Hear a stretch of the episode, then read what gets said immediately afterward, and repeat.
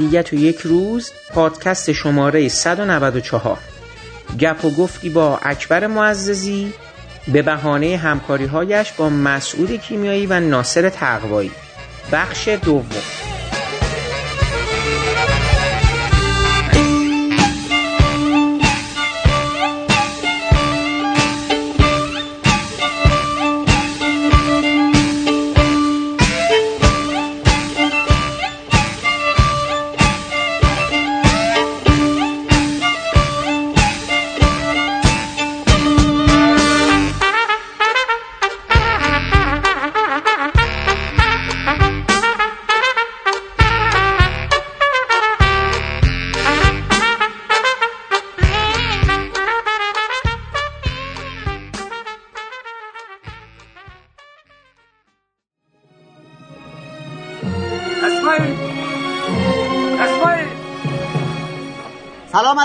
آقای کسمایی. سلام علیکم. اینجا چیکار می‌کنی؟ اسبابای خالو میرزا رو براش آوردم.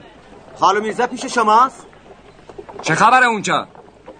دارن از طرف نظمیه اعلان میچسبونن. برای یه سر گوشی ها بده ببینم. روحانی دروغین یونس؟ معروف به میرزا کوچیک فرزند میرزا بزرگ به جرم استفاده سو از کسوت مقدس روحانیت و قتل نفس تحت تعقیب و فعلا متواری می باشد به کسانی که نامبرده را به مقامات نظامی تحویل و یا محل اختفای وی را افشا نمایند یا اطلاعات آنان منجر به دستگیری نامبرده شود مبلغ یک هزار تومان پاداش به عنوان جایزه اعطا خواهد شد.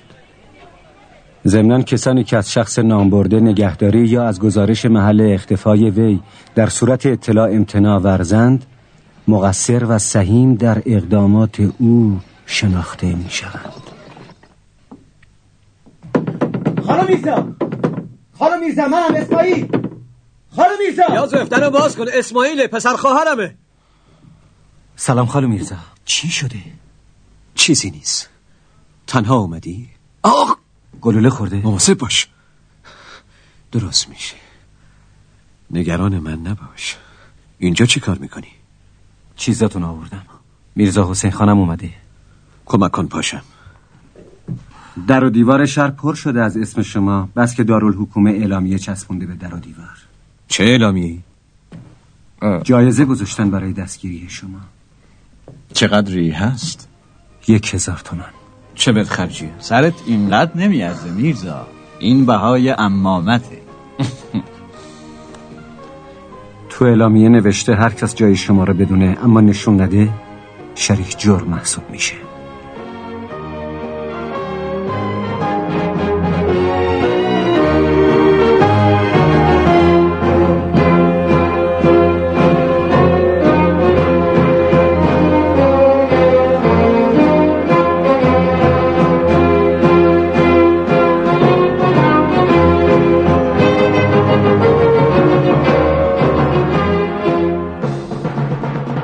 سلام.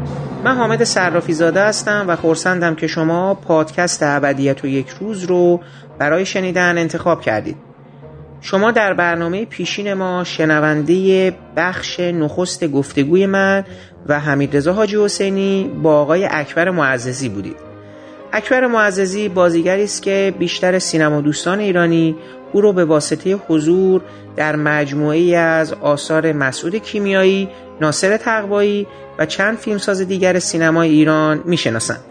با این حال جدای از این آثار هم نسلان من اکبر معززی رو با ایفای نقش میرزا اسماعیل جنگلی در مجموعه تلویزیونی کوچک جنگلی هم به یاد میارند. ما در بخش دوم گفتگومون با این هنرمند ارجمند از ایشون خواستیم تا برای ما در کنار صحبت درباره فیلم های سفر سنگ و تیغ و ابریشم از ساخته های مسعود کیمیایی نکاتی رو نیز درباره همکاری هاشون با بهروز افخمی و ایفای نقش در مجموعه تلویزیونی کوچک جنگلی بیان کنند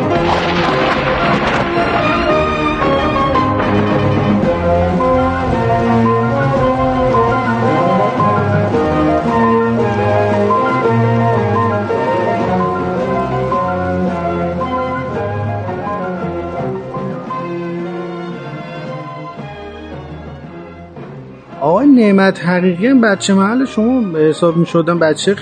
سمت خیمون جاله هست خیمون اون و نه آقای حقیقی بچه محل نبود ولی با هم آشنا شدی یواش یواش اتفاق آقای چیبیایی با هم آشنا شدی بعد شما تو فیلم غزل نبودین. درسته؟ نه نه غزل هم نبودم.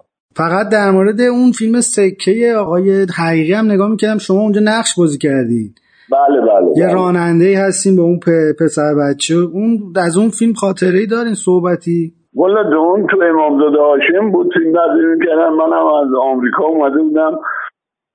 طبق معمول هر کدوم این دوستان کار می‌کرد. منم به کار می‌گرفت دیگه. بعد آقای عقیقی رو بیا این نقشه رو بازی کنم باش. رفتیم اونجا اتفاقا توی همون فیلم هم بود که سفر سنگ پا گرفت. خب میره. تا سال 56 که فرمودین سفر سنگ. آره پنجاه و پنج بود مثل اینکه. بله. اما مثلا اواخر 55 اه، شروع میشه با 56 طول می‌کشه.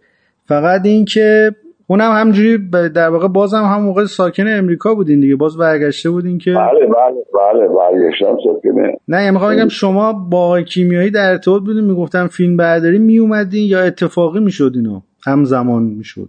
نه من اونجا هماهنگ می‌کردم خودم که هر موقع خودم می‌تونستم میومدم حالا اگه فیلمی هم بود کار می‌کردم اگه نبود درست قبل از این سفر سنگ وقتی من اومده بودم آقای نعمت حقیقی یه فیلمی کار می‌کرد خودش کارگردانی می‌کرد خودش هم فیلم میگه به نام کور اونم مال کانون بود. یا سکه یا کور یه, نه رو اسمش بود. من تو اون کار کردم با آقای حقیقی. بعد ضمن اینکه ما امامزاده هاشم بودیم.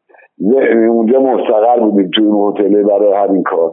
بعد اونجا آقای کیمیایی و آقای اسفندیار منفردزاده اومدن پیش آقای حقیقی صحبت از فیلم سفر سنگ بود که با هم کار کنن حالا یه مشکلی پیش اومد که من تو بحثشون نبودم و اینا خودشون ستایی نشسته بودن صحبت کردن. ولی وقتی آقای کیمیایی آقای منفردزاده رفتن من آقای حقیقی ناراحت بود. آقا چیه؟ گفتش که به من میگه نمی‌دونم چیکار کنم چیکار نکنم این حرفا خوشش نیومده بود از حساب امر نهی آقای منفردزاده اینی که توی اون فیلم اه، یک کسی با چیز رو گذاشتن آقای مهارلو رو گذاشتن فیلم بردار بله درسته. یعنی آخه بعد از این پنج تا کاری که با هم کرده بودن یه دفعه چی شد که اختلاف سلیقه خورده بودن؟ یعنی امر و نهی اسفندیار منفردزاده باعث شده نعمت حقیقی از کار خودشو کنار بکشه. مثلا کیمیایی میدونداری نکرده. حالا چی بوده قضیه؟ به ما بگین دیگه. مدت- ببین اسفندیار رو آقای کیمیایی بچه محل بودن بچگی با هم بزرگ شده بودن دیگه. حالا آقای منفردزاده داشت کمک می‌کرد که این فیلم رو تهیه کنندگی خود آقای کیمیایی را بندازه. این شد که چون آقای منفردزاده مداخله کرده بود آقای حقیقی ناراحت بودن این قضیه که چرا محسود به اون اجازه داده که مثلا در این زمین ها مداخله کنه؟ خب خودش با من می‌گفت مثل همیشه خودش می‌تونست به من بگه مثلا الو بده فکر کنم توی سفر سنگ آقای منفردزاده مگه نقش تهیه کننده رو نداشتن؟ البته نه سرمایه گذارا. بله تقریبا. حساب تهیه کننده فیلم آقای منفردزاده انجام داد. و زحمت هم کشید واقعا. نه اینکه مثلا چیز اسمی اینجوری باشه. نه کاملا زحمت کشید و فیلم تموم شد. ولی خب به صورت نمی‌دونم یه بالاخره هیچ وقت من دیگه از آقای عزیزی نپرسیدم که چرا دیدی اون دیدی که می‌دونستم که کاری نمیشه کرد. خودش باید انجام میگه آیا اگه دیگه فکر نمی کنم بود اون کار باشه. بعد از این اتفاقی که افتاد پس مشکلی با خود آقای کیمیایی نداشتن؟ نه نه. آخه جالبه که این همکاری دیگه اصلا ادامه پیدا نکرد ولی با هم دوست بودن تا آخر؟ خب به زمانی بودش که 24 سال آقای حقیقی با هم بودیم. نمی‌دونم شب تا صبح همجوری تو نمی‌دونم بیلیارد اون نادری و نمی‌دونم اینا تا بوغ سگ بیلیارد نادری بسته می‌شد بعد ما اون طبقه بالاش یه میز بزرگ داشتش ولی ما اونجا بودیم بازی می‌کردیم تا ساعت دو سه بعد هر وقت میموندیم اونا حرفی نداشتن. این حساب بیلیارد که مثلا خیلی احترام میذاشت به آقای حقیقی اون هم میشه چیز بود. آماده بود تا هر وقت اون کار. یه موقع ما مثلا سر دو سه رنشر داشتیم اونجا بیلیارد بازی می‌کردیم. آیا این خب دیگه خصلتی داشتش که خیلی آدم با غیرت و مردی بود. اتفاقا خیلی هم رفیق باز بود می‌دونی؟ مونتا خب نمی‌تونست با هر کسی رفاقت کنه. خیلی هم زود بهش برمیخوردم چون خیلی احترام میذاشت به همه احترام میذاشت به همه محبت می‌کرد. هیچ وقت نمیذاش کسی دست جیبش کنه. هر جا می‌رفتیم کافه رستوران این ور اون ور این نمیذاش هیچ کس دست جیبش کنه. خیلی انسان شریفی بود داستانی نه به خاطر اینکه نمیذاش کسی دست جیبش کنه نه. اصلا آدم شریفی بود. در واقع رنجیده شدن از اون برخورد دیگه ادامه آره ندادن. آره دیگه ادامه ندادن. حتی منم خیلی سعی کردم که این اتفاق بیفته. چندین بار آقای حقیقی رو چیز کردم موردم دفتر. با هم روبرو شدن نشستیم چای خوردیم گرد زدیم. خیلی هم خوب و خوش. ولی خب هیچ اتفاقی دیگه بعد از اون نیفتاد. خب اون نکته که در مورد آقای حقیقی و اینا گفتین و حال اون رابطه و اینا رابطه آقای بهارلو رو با آقای کیمیایی چطور دیدین؟ چون به حال آقای بهارلو هم آدم بسیار سخت‌گیر و دقیق و با یه جور دیسیپلین خاص خودش بوده اون زمان و حتی همیشه منظورمه. چون برای فیلم بردارای شاخص سینمای ایران مثل حقیقی، پرتو، بهارلو، زرین‌دست کلاری اینا همه با یعنی همه با کیمیایی کار کردن و این خب خیلی جالبه. که هر کدوم از اینا رابطهشون با کیمیایی چطور بوده و به, به کجا رسیده؟ اگر مثلا از زاویه دید شما به عنوان کسی که اون بعضا حضور داشتین و دیدین چه بین فیلم بردار و کارگردان داره چه میگذره. ولی حالا به هر حال مورد آقای بهالو توی سفر سنگ آنچه که شما مشاهده کردید از رابطه بین بهالو و کیمیایی رو می‌تونید برای ما بگین؟ بسیار رابطه خوبی بود. خیلی با احترام. همه چیز خوب بود توی سفر سنگ. هیچ اشکالی پیش نه هیچ وقت هیچ اشکالی پیش نیومد. آقای بهالو هم خیلی آقای محترم و با شعور و با سوادی هستن. می‌دونی؟ تحصیل کرده هستن که می‌دونم. اصلا من ندیدم صدای کسی بلند شه. فقط یک بار یه اتفاق افتاد تو سفر سنگ اونم تقصیر آقای راد نبود.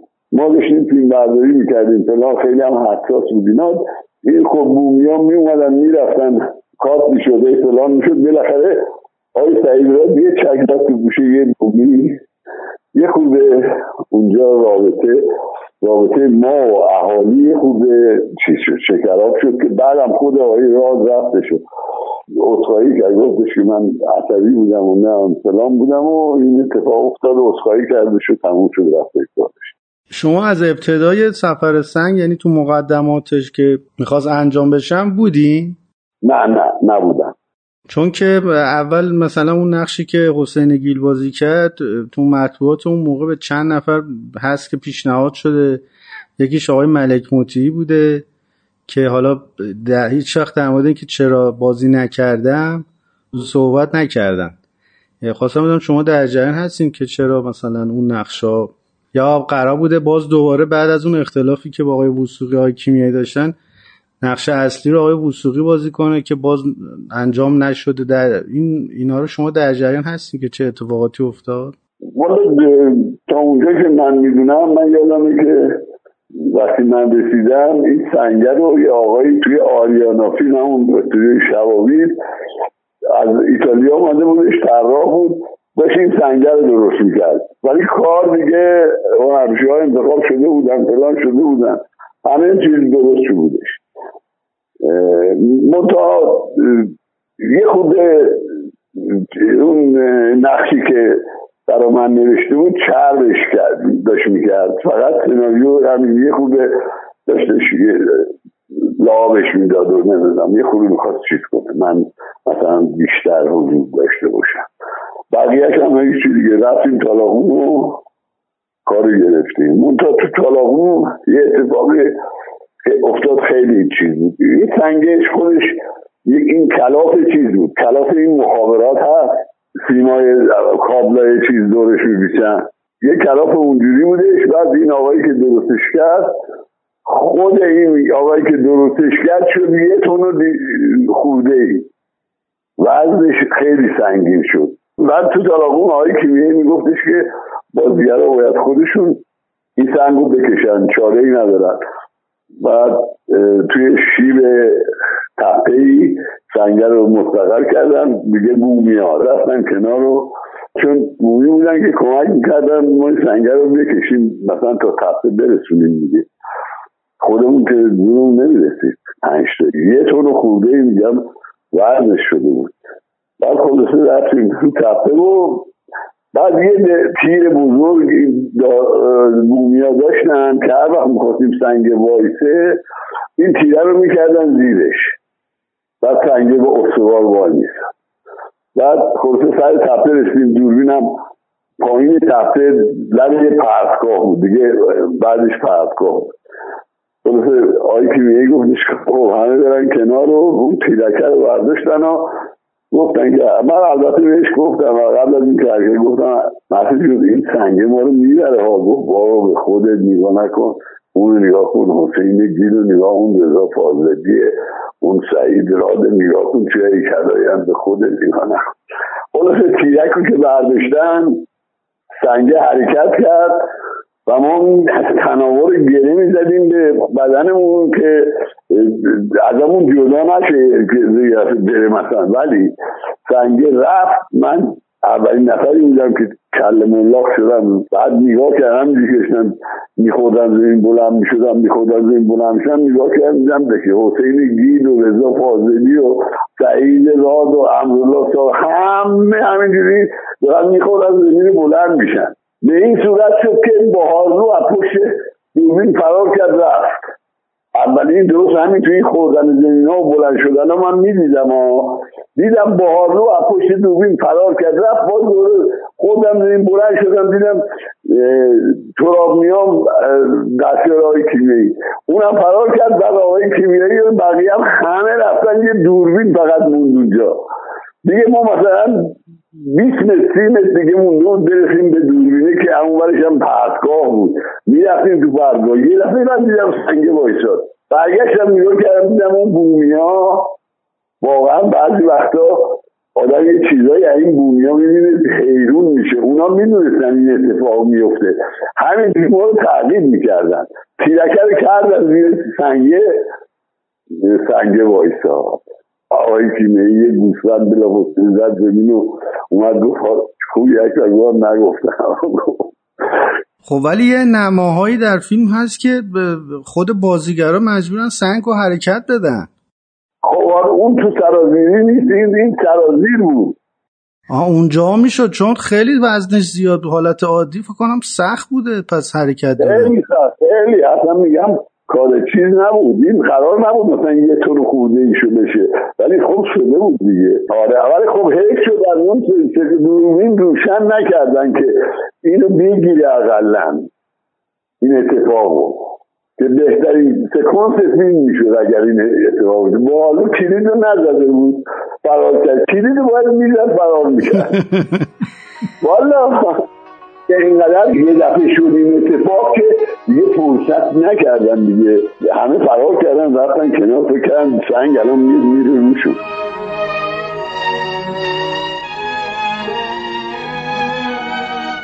سلمان چیزی بگو چی شدن بذارینم زیر این سنگ.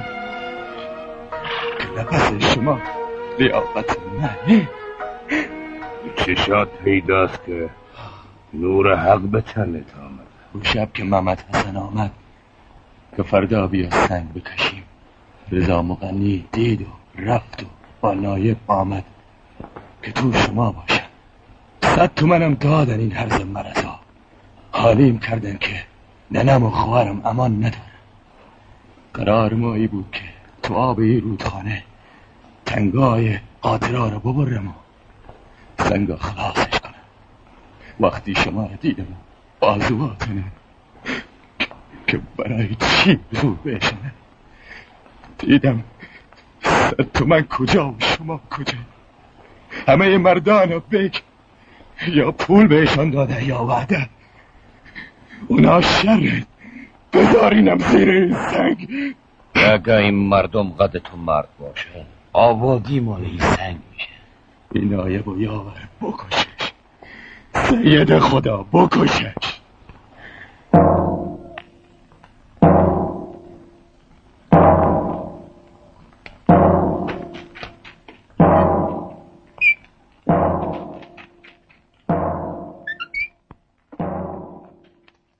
یه مطلبی که آقای منفردزاده توی خاطراتشون یه بار گفتن آقای منفردزاده تا آخر فیلم بودن یا رفتن از جایی به بعد؟ والا من تا اونجا که یادمه آقای منفردزاده بودش. برای اینکه سکانس آخری که ما میدهسیم همین سنگه به حساب چیز می‌شد میرفتش به حساب میرفتش خونه ارباب خراب می‌کرد. اون سکانس من رفتم اونجا بودش. ولی یه مدتی من نبودم. برای اینکه من رفته بودم یه قرارداد بسته با یه گروه هالیوودی که حساب بریم مثلا ایران چه می‌دونم آبادان در روز کار داشتیم تهران 15 روز کار داشتیم اصفهان در 15 روز کار داشتیم. بعدم باید می‌رفتیم وین. ادامه این کار تو وین بود. من دنبال اون کار بودم آقای حسینی گیرم اونجا قرارداد بسته بود اونم کار می‌کرد. خانم پوری بنایی هم قرارداد بسته بود اونم کار می‌کرد. منم به عنوان دستیار کارگردان فیلم موشک سری رو میگی؟ موشک سری آره. شما اونجا نه چه سمتی داشتی؟ این جالبه اونو. دستیار اول کارگردان بودم. اه جالبه. خب چطوری شما وارد اون گروه شدین یه دفعه؟ بالا حسین آقای گیر رفتیم اونجا قرارداد بستیم. بعدم که سر صحنه هم دیدیم باید کرد این کارگردانه یه نفر می‌خواد انگلیسی بدونه فلان بسا. کار فیلم هم بلد باشه. میای بریم گفتم بریم رفتیم اتفاقا هتل توی هتل لاله توی چیز؟ توی فاطمی. وقتی رفتیم اونجا و من با کارگردان اسمش لسلی مارتینسون بود. چند تا فیلم های حساب بالاتر از خطر رو چند تا به سیمونش این ساخته بود. پیتر گریوز هم بازیگرش بود دیگه بازیگر بالاتر از خطر. آره دیگه پیتر گریوز هم بودش بعد دیگه رفتم اونجا و صحبت کردم و کارگردان اما خوشش اومد. گفتش که قراردادش من این قرارداد ما رو بستن 20 هزار تومان قرارداد من بود. بله یعنی شما در میانه فیلم برداری سفر سنگ این کار انجام دادین؟ آره رفتم قرارداد بستم آره. آن قرارداد بستم خود فیلم برداری چطور؟ بعد از سفر سنگ انجام شد؟ آره دیگه بعد اومدیم از هتل لاله اینا کوچ کردن اومدن توی یه هتلی بودش توی چهارراه شاه می‌گفتن اون موقع پایین پایین سینما آسیا کجا بود خیابون تو جمهوریه درسته؟ جمهوریه ها شاه اون موقع بودن شاه اون دورو سینما آسیا خیابونه دیگه اون میری پایین سمت چپ یه هتلیه که میگن مال درباری ها و اینا خیلی هم هتل شیک و بی‌نظیر بود واقعا. اونجا مستقر شدیم و بعد فینال فیلم شروع شد که من رفتم سر کار اون کار تموم کردیم برگشتیم و اومدیم رفتم دیگه با این یه شروع کردیم با آقای ماتیسون کار کردم درسته. فقط من یه سوال در مورد اون موشک سری هم داشتم که اینکه بازیگرای ایرانی مثل خانم ونایی که حالا نقشه مهمتری دارن دیالوگ دارن دیالوگاشون رو انگلیسی می‌گفتن یا دوبله می‌شد؟ نه انگلیسی می‌گفتن. خانم ونایی انگلیسی بلده. آقای بیل خب البته بلد نبوده شما هم بود. حرفایی که می‌زد دیگه میخوندش و یاد می‌گرفت می‌زد خانم پوریونای انگلیسی بلده ولی صحبت کردن بلد نیست. می‌فهمه. ولی صحبت کردن نمی‌دونه زیاد خوب. یعنی تو محیط نبوده که بتونه خودشو هندل کنه. اینه که موقع دیالوگا رو میخون می‌تونست بگه دیگه بله. ولی من دیلماجشون بودم تو اون فیلم. من دیلماج آقای گیل و خانم پوریدنایی بودم. یعنی فقط برای بازیگر ایرانی سوفله می‌شد یا نه؟ بازیگر خارجی اونا حفظ می‌کردن یا اونا هم سوفله می‌شد؟ نه اونا حفظ می‌کردن اونا حفظ می‌کردن. اونا که بقیه که همه انگلیسی بلد بودن. شما منظورتون از دیلماج یعنی همین حالت سوفله که کنار دوربین دیالوگو نه نه نه نه. دیلماج بین رابطه کارگردان و پولیونایی آقای گیر من مترجمشون بودم آره. چون یه چیزی هم قبل انقلاب بوده سوفله که کنار دوربین دیالوگا رو می‌خونه. سوفله نه اون سوفله فرق می‌کنه آره. نه من ضمن دستیار کارگردانی من دستیار اول بودم سه تا دستیار دیگه بودن زیر دست من. بعد میگم مترجم خانم پویزنایی آقای گیرم من بودم. رابطهشون با کارگردان با فیلم بردار با همه گروه هتل متل این چیزا همش من بودم دیگه. در مورد سفر سنگ. فیلمم آشکارا شبیه یه جور واکنش یا یه جور پیشبینی درباره انقلابم هست. حالا به یه نوعی.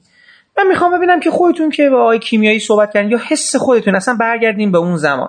55 56 شما احساس می‌کردید که یک اتفاقی در دل جامعه ایران داره رخ میده و این فیلم آیا واقعا یه جور واکنش به اونه یا نه؟ یه جور تقدیر تصادفیه که این اتفاق رخ داده. می‌خوام برگردم ببینم نگاه خودتون چیست؟ عمدن این اتفاق افتاد. خود آقای کیمیایی عمدن این کار کما اینکه البته این این سوال شما رو خیلی هم من پرسیدم. یک بار دوبار نبوده. پرسیدن که چجوری پیشبینی کرده بودین آقای کیمیایی ولی من در جریان که من در جریان بودم همه رو همه این کارا رو عمدن کرد. آقای کیمیایی با اون دستگاه خوب نبودش. اون که درست. اون که متوجه هستم. اینو یعنی خب فقط هم کیمیایی نبودم به یه معنا. به هر حال نگاه منتقدانه ای نسبت به خیلی از جریانات سیاسی و چیزی که در اون دوران در جریان بوده خب بوده. یعنی فقط هم با آقای کیمیایی نیست. شما مثلا میگم شما مثلا پرویز سیاد در بنبست هم داره یه چیزایی رو نشون میده یه انتقاداتی به وضعیت توی دو اون دوران هست. من بیشتر این خروش و این اتفاقی که در انتهای سفر سعی میفته برام جالبه که شما چقدر حس از جامعه گرفته بودید. می‌دونید می‌خوام ببینم خود شما تصورتون چی بود از اون دوران؟ وقتی که با همسنفی ها صحبت می‌کردین شما تازه از آمریکا اومدید ایران. یادتونه حس و حال اون زمان چطوری بود برای خودتون؟ اصلا پیشبینی یک انقلاب رو می‌کردید؟ شخص خود شما. والا ما واقعیتش بخوایم ما مخالف بودیم. ولی حقیقتا پیشبینی انقلاب رو نمی‌کردم. ولی توی اولین بار که فیلم سفر سنگ نشون داده می‌شد تو میدون انقلاب سینما بهمن بود. ما رفته بودیم فیلم رو تماشا می‌کردیم. فیلم که تموم شد همه خلاصه به و چرچر کردن و فلان کردن این حرفا اومدیم پایین و از کلا اومدیم پایین و رفتیم تو یک اون کوچه اون پشتی میدون در خروجیشه دیگه سینما بهمن. تو اون کوچه پشتی سر تا سر این دیوارا از این پسترهای هنرپیشه ها و فلان و این خارجی ها و لخرفتی و اینا میفروختن. یا همیشه پاتوقش اونجا بود. یه دفعه یکی برگشت گفتش که اینا چیه؟ چرا عکس خوبی نیستش؟ اینا چه چه ریختن خلاصه. بندم شلوغ شد. اونجا حس کردم یه اتفاقی ممکنه بیفته. اونجا اولین بار. ما فرار من راستش فرار کردم. یعنی تو دست پا نمی‌تونستیم بمونیم خیلی شلوغ بود. من آقای کیمیایی جدا شدیم و اومدیم سوار تاکسی شدیم و رفتیم به کارمون. ولی اونجا اون اتفاقی افتاد من حس کردم ممکنه یه اتفاقی بیفته. ولی بازم میگم اصلا احتمال نمیده انقلابی چیزی بشه. فکر می‌کردم که حالا یه اتفاقاتی ممکنه ولی خب. حالا آی معزز یه نکته دیگه. وقتی مثلا یه فیلمی مثل گوزنها با اون مسائل روبرو میشه برای سفر سنگ مسئله پیش نیومد تو همون زمان؟ هیچ هیچ واکنشی نشون نداد به شما؟ چرا؟ نه؟ این این اتفاقات افتاد. حتی مثلا آقای کیمیایی رو بردن ساواک فلان کردن. ولی خب دیگه این نمایش داده شده بود و کار از کار گذشته بود. من در ادامه صحبت آقای صرافی به یه سوال دارم.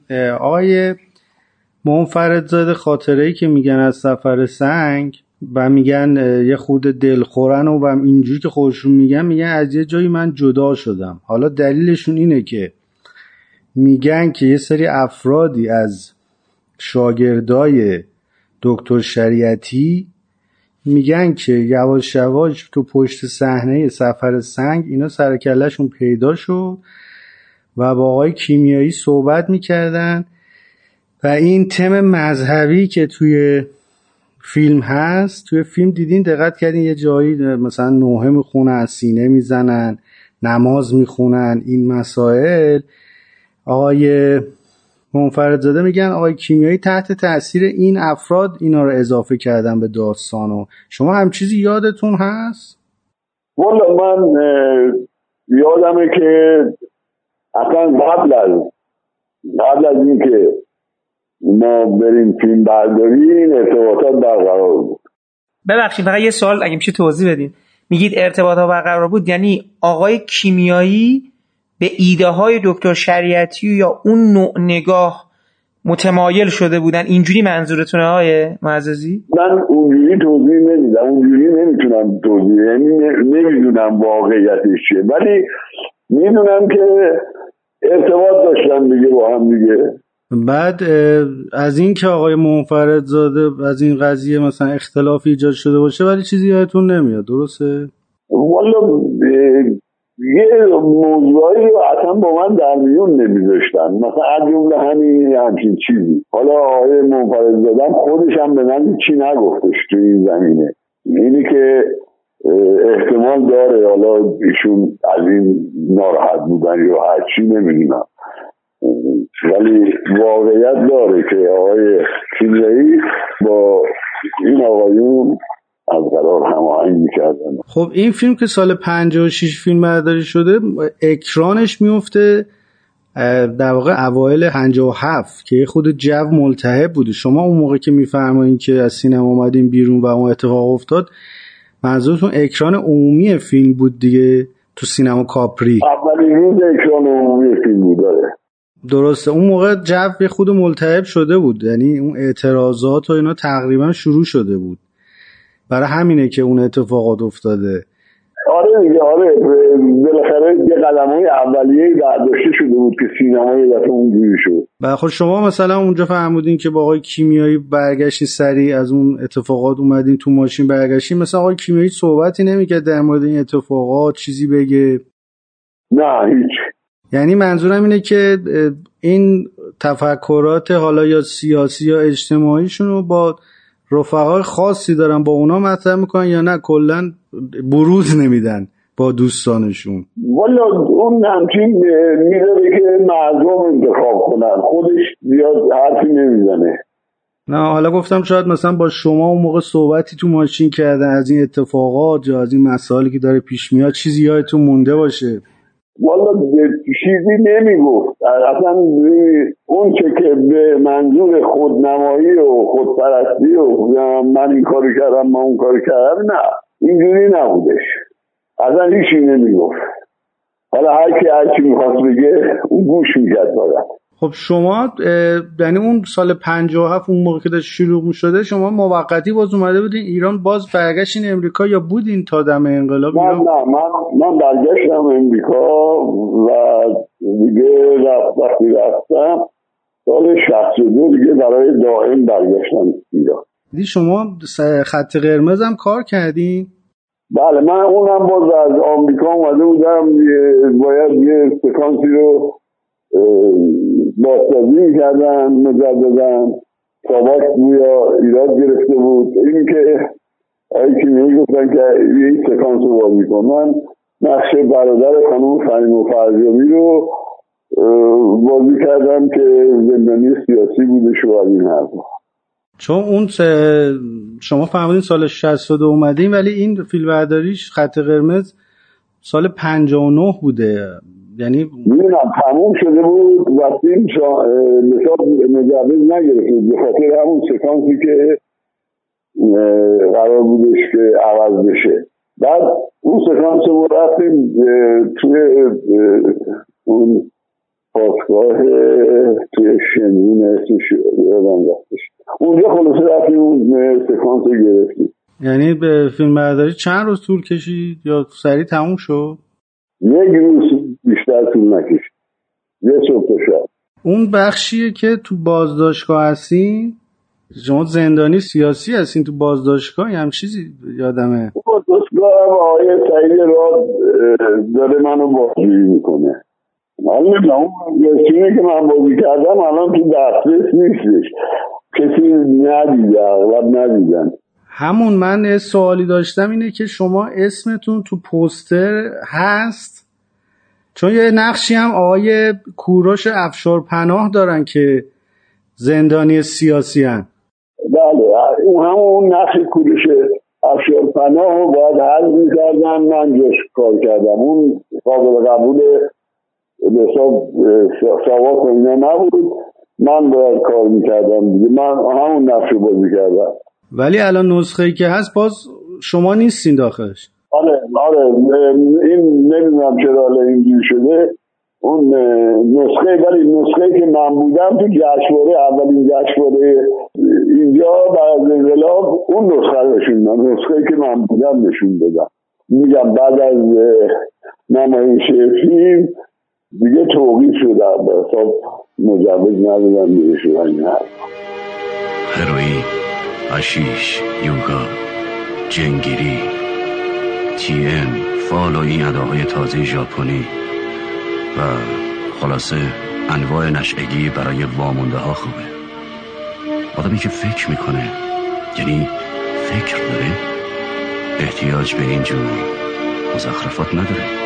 آدم سالم یعنی بی غیرت اصلا خوشبختی تو این دور زمونه یعنی بی غیرتی خوشبختی مال ازگره و داتیا و سگا و زنهای بزک کرده زیر تیر چراغه که احیانا سه چهار کلاس هم سواد دارن. آدمی که یه جا غیرت داشته باشه و بخواد تا نشه و وایسته خب اون خوشبخت نمیشه. اصلش مردونه که آلوده به خوشبختی نشه. حرفو خفه شو مرتی که خرفت دفعه دیگه بی اجازه و نامربوط حرف بزنی. با گول می‌زنم وسط پیشونیت. برو بمی ما بشین آقا. با سگش نمیشه طرف شد چه برسه به خودش. بشین. این کار انقدر بوگن و که صافت و نفرت میده که من نمی‌دونم سواد برای چیشه. نمی‌دونم قاچاقم شده چرا کار درس خونده ها.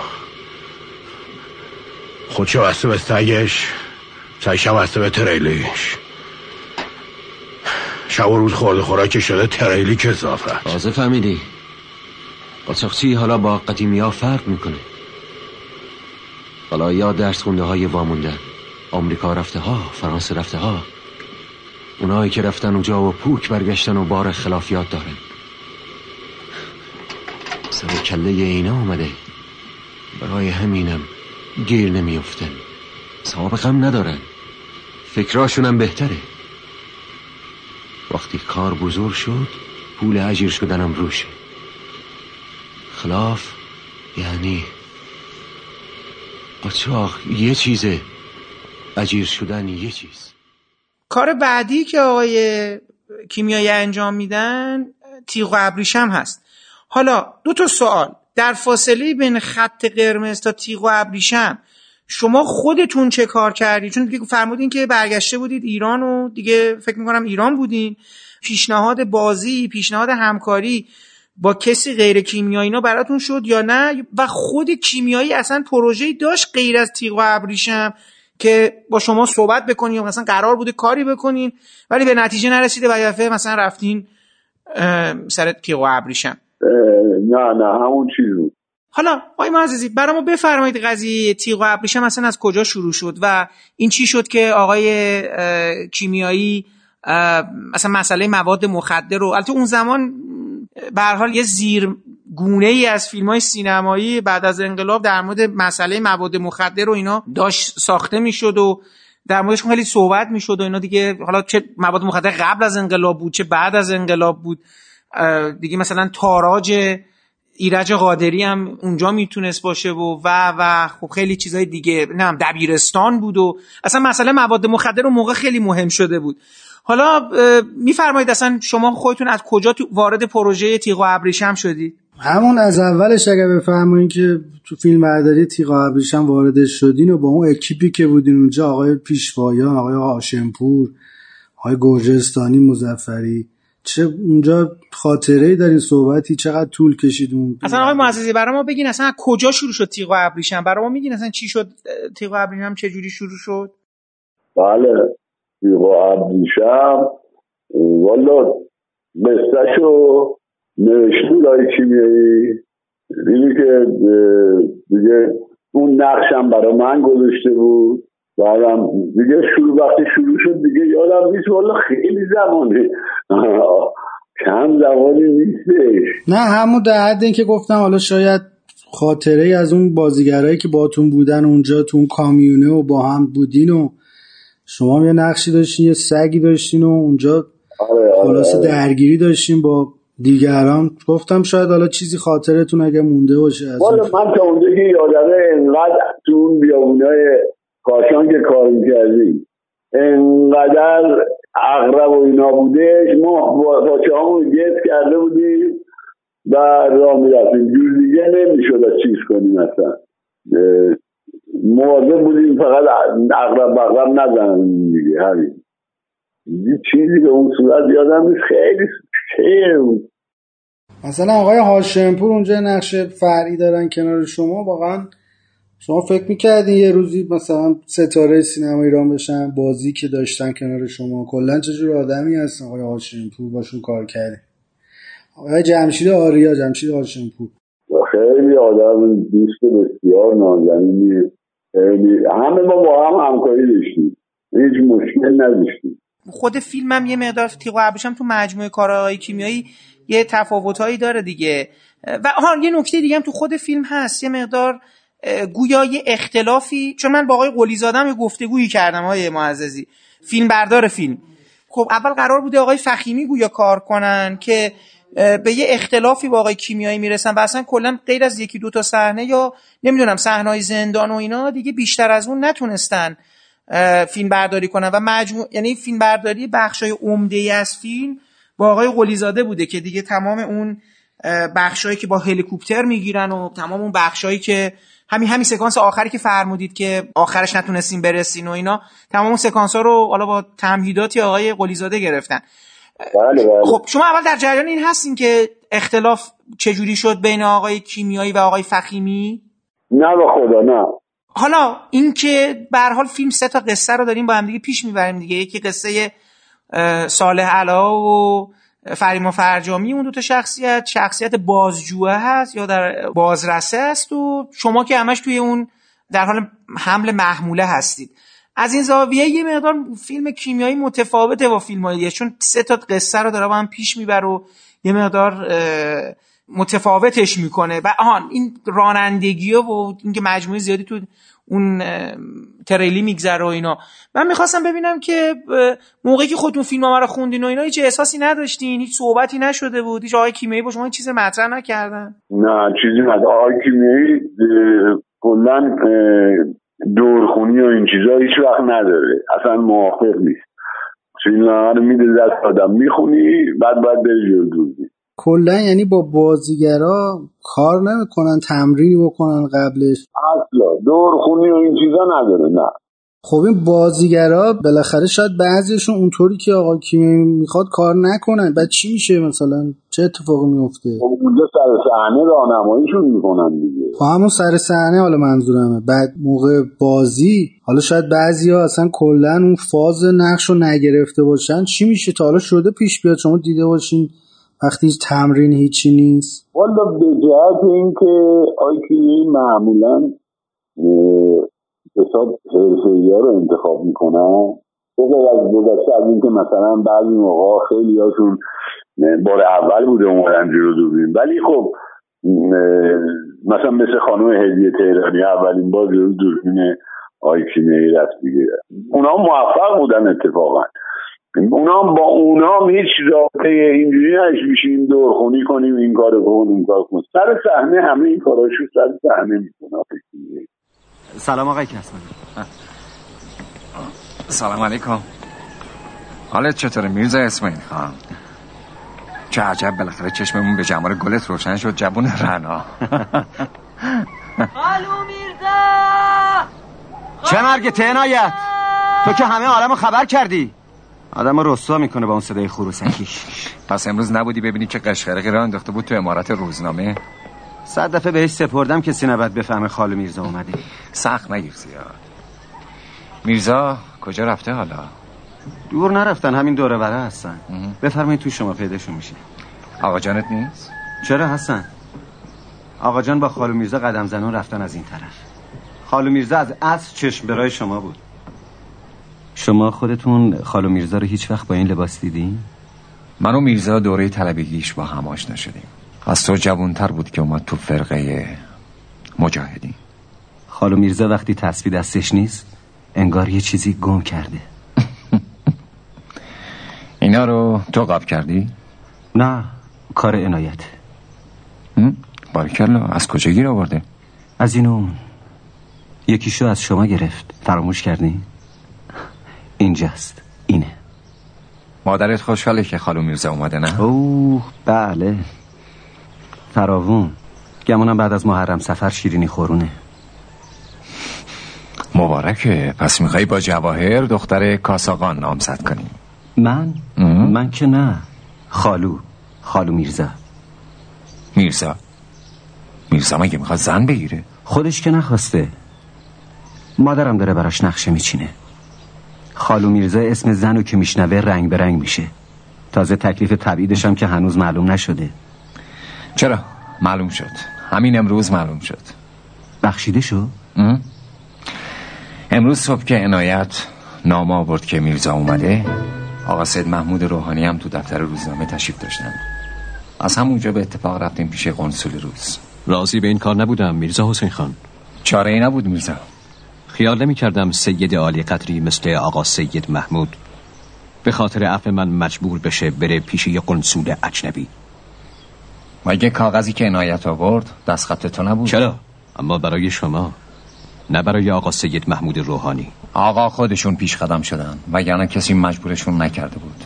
مشروط و آزادی از این بهتر نمیشه. آدم باید از قنسول اجنبی اجازه بگیره که بیاد تو شهر خودش زندگی کنه. سخت نگیر میرزا. مشروطه یعنی همین دیگه. یعنی عفو مشروط. می‌خواستیم اگه بشه یه مقداری هم در مورد یکی از کارهای مهم کارنامه شما یه صحبتی بکنیم به خاطر اینکه به حال هم اون مجموعه در حقیقت تو کارنامه شما جایگاه ویژه‌ای داره هم کلی قصه دور و هست اینو که به نظرم شما به عنوان یکی از افرادی که در جریان این ماجرا بودین شاید بتونید به ما یه مقدار کمک کنید. شما قبلا درباره این یه مصاحبه خیلی مفصلی هم با خبرگزاری تصنیم کردین که خب خیلی گفتگوی خوبی هست و نکات جذابی هم توش هست. حالا گفتیم یه مقدار از یه زاویه دیگه هم ببینیم میشه در مورد شما و مجموعه کوچک جنگلی صحبت کنیم و اینا.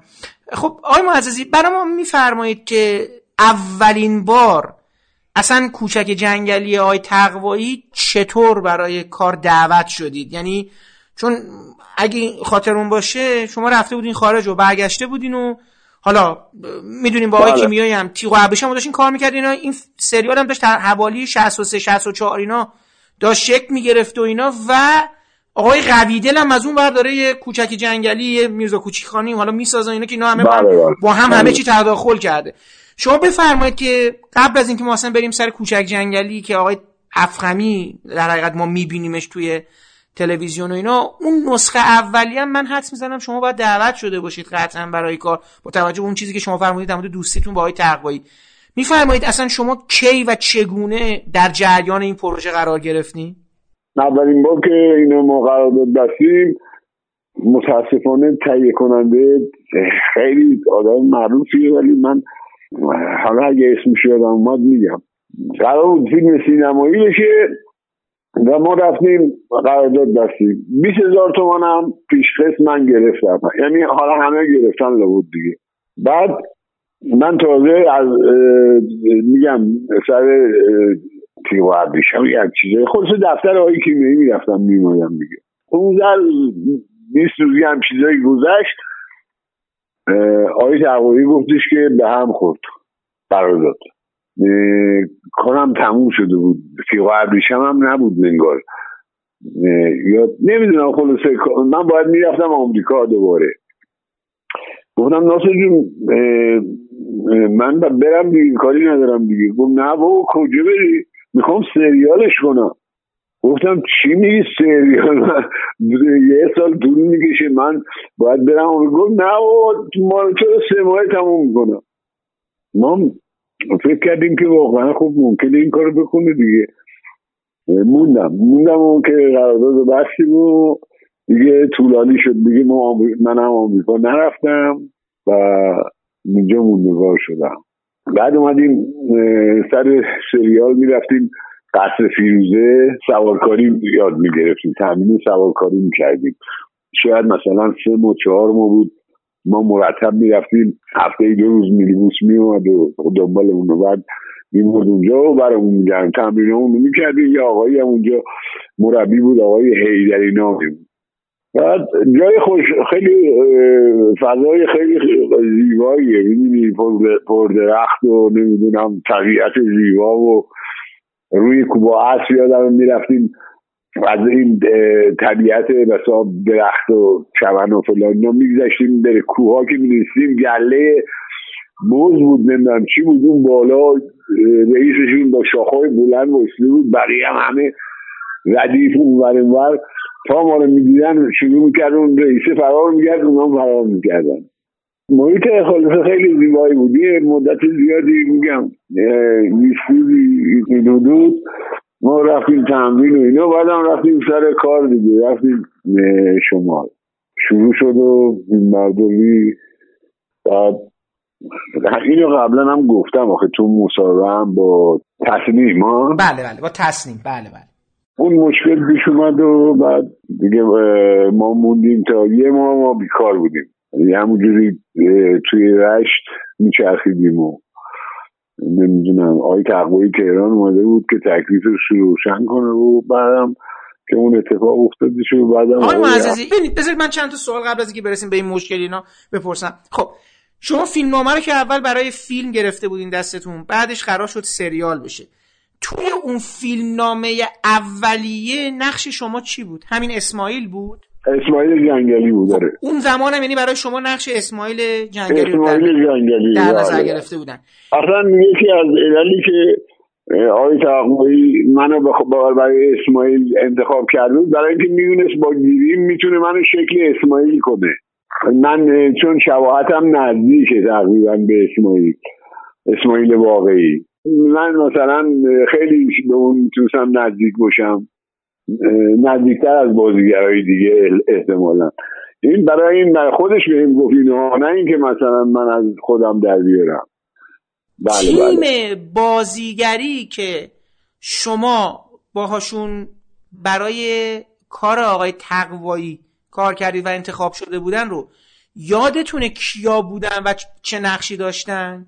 شروعش آره دیگه همون اول اول. یعنی او... کسایی که همزمان با شما انتخاب شده بودن و داشت به قول معروف اون پروژه رو داشتن پیش می بردن یادتونه کیا بودن و در چه نقشی بهشون داده شده بود؟ آقای والی دکتر اشمت بله. آقای طاعتی حمید طاعتی حسن آلیانی بود. آها درسته. آقای میرزا کوچیخان جنگلی آقای ارجمند بود.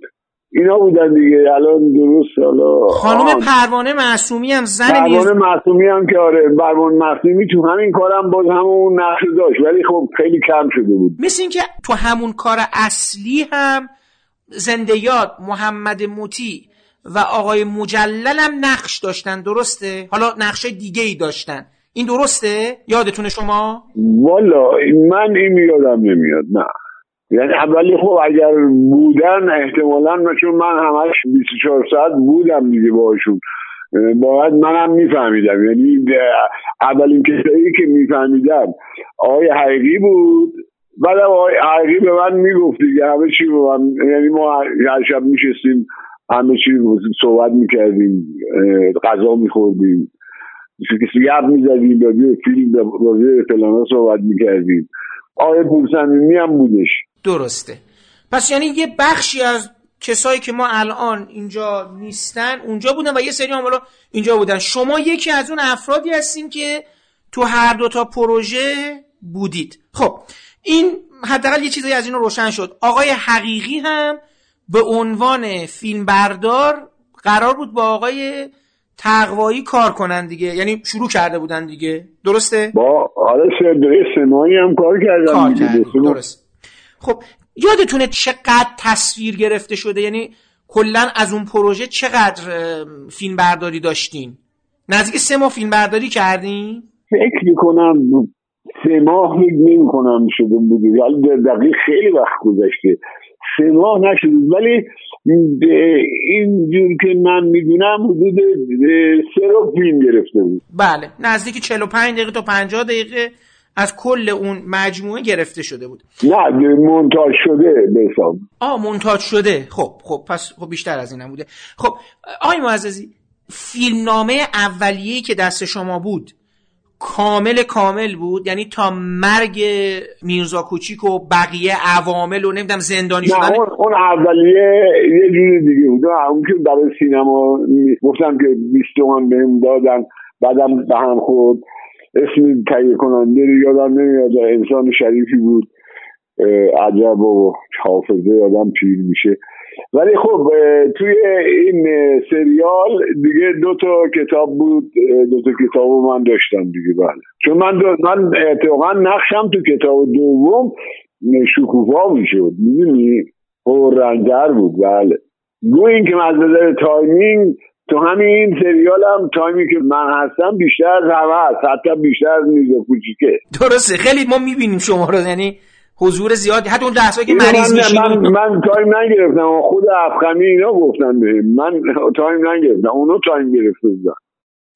خب پس فیلمنامه مجموعه ای که قرار بود آقای تقوایی کار بکنه تا کامل کامل بودی کتاب دومم به قول پوشش داده شده بود.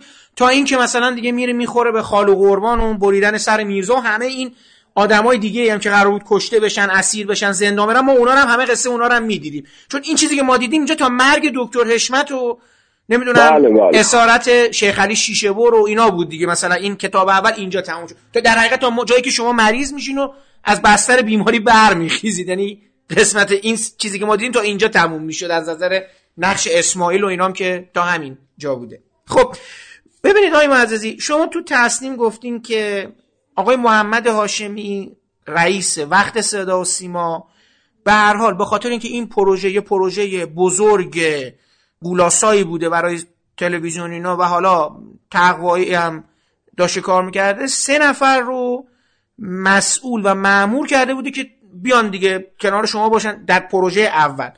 که آقای فرید حاج محمد کریم خان بودن آقای فریزاده و آقای روستا.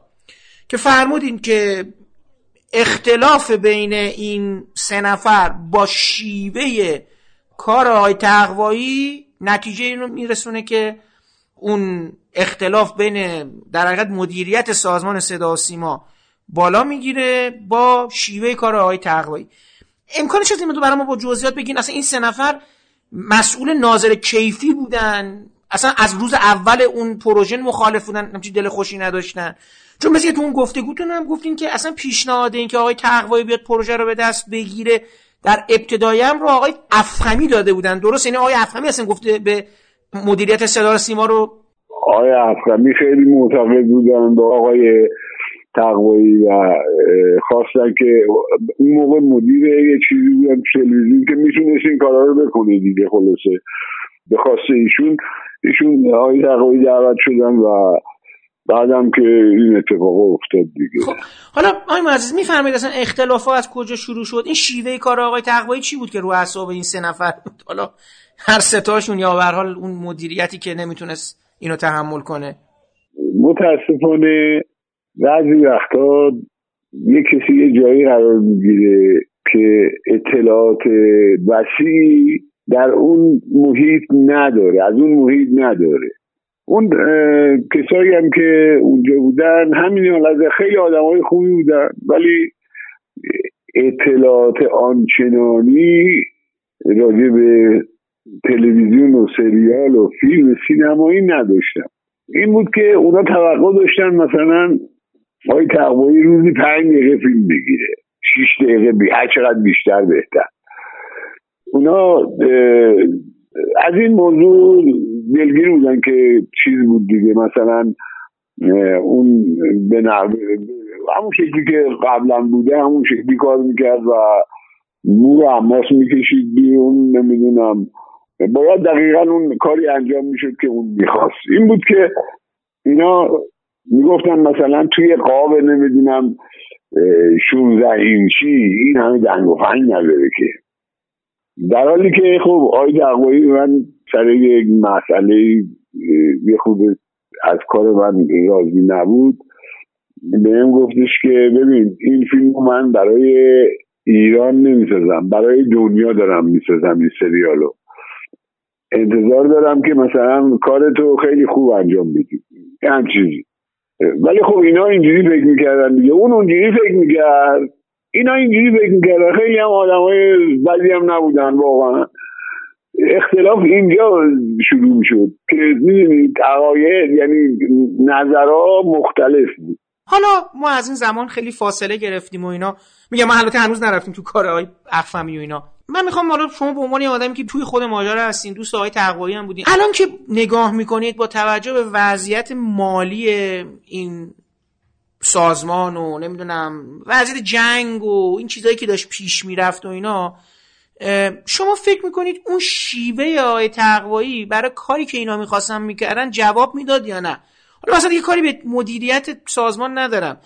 چون مثلا من یه خاطره خیلی دوری آقای پورسمی برای من تعریف کردن.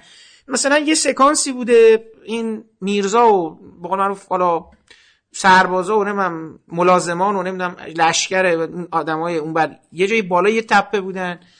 این وریام اون ور بودن. می‌گفت این سکانس که مثلا این بعد اسما می اومدن پایین و اینا.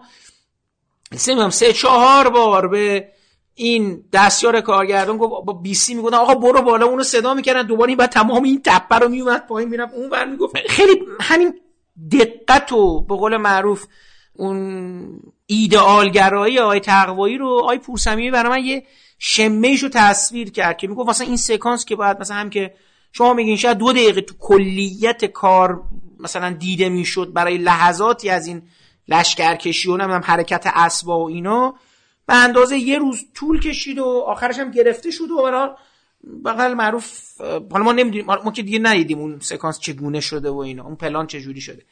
من می‌خواستم اینو از شما بپرسم این نگاهی که مثلا آقای کریم خان و اینا داشتن و بقیه آدما فکر می‌کنید بیشتر اینا نگران چیزای مالی بودن؟ یعنی به نظر شما اینا احساس می‌کردن داره پول همینجور پول نیست یا مثلا پول ذخیره بشه؟ شما خودتون چه احساسی دارین در مورد این قضیه؟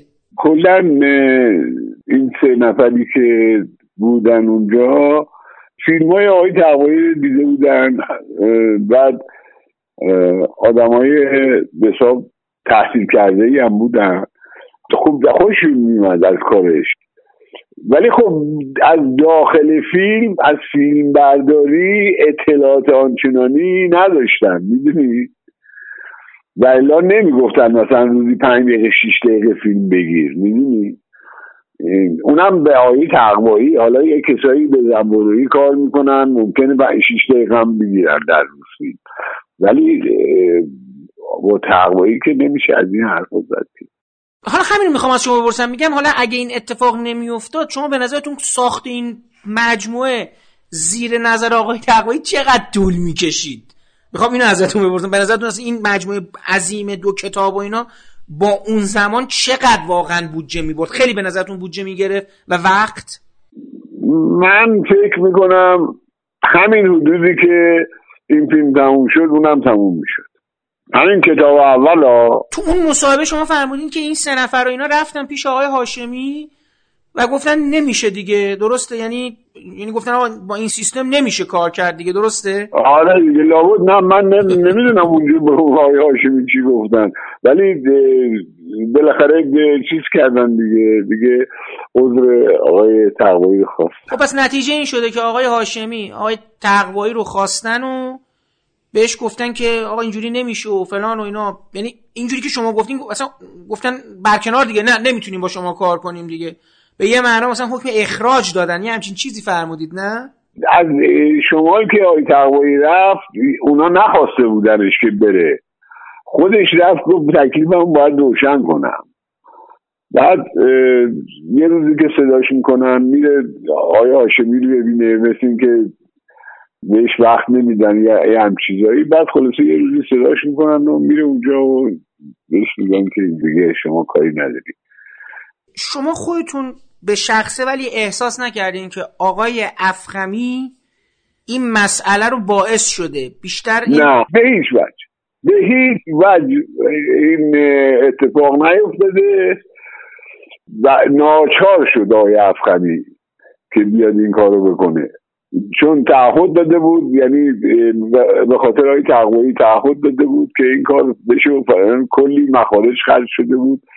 خلاصه خیلی براش بد می‌شد اگه این کار کاملا میخوابید. این شد که تصمیم گرفت. حتی خود آقای افغانی هم با آقای حقیقی خدا رحمت کنه دوست نازنینم رفتن در خونه آقای تقوایی. رفتن تو نشستن صحبت کردن بعد آقای تقوایی میگه که خودت این کارو بکن. سناریو که داری سناریو رو بردار خودت این کارو بکن.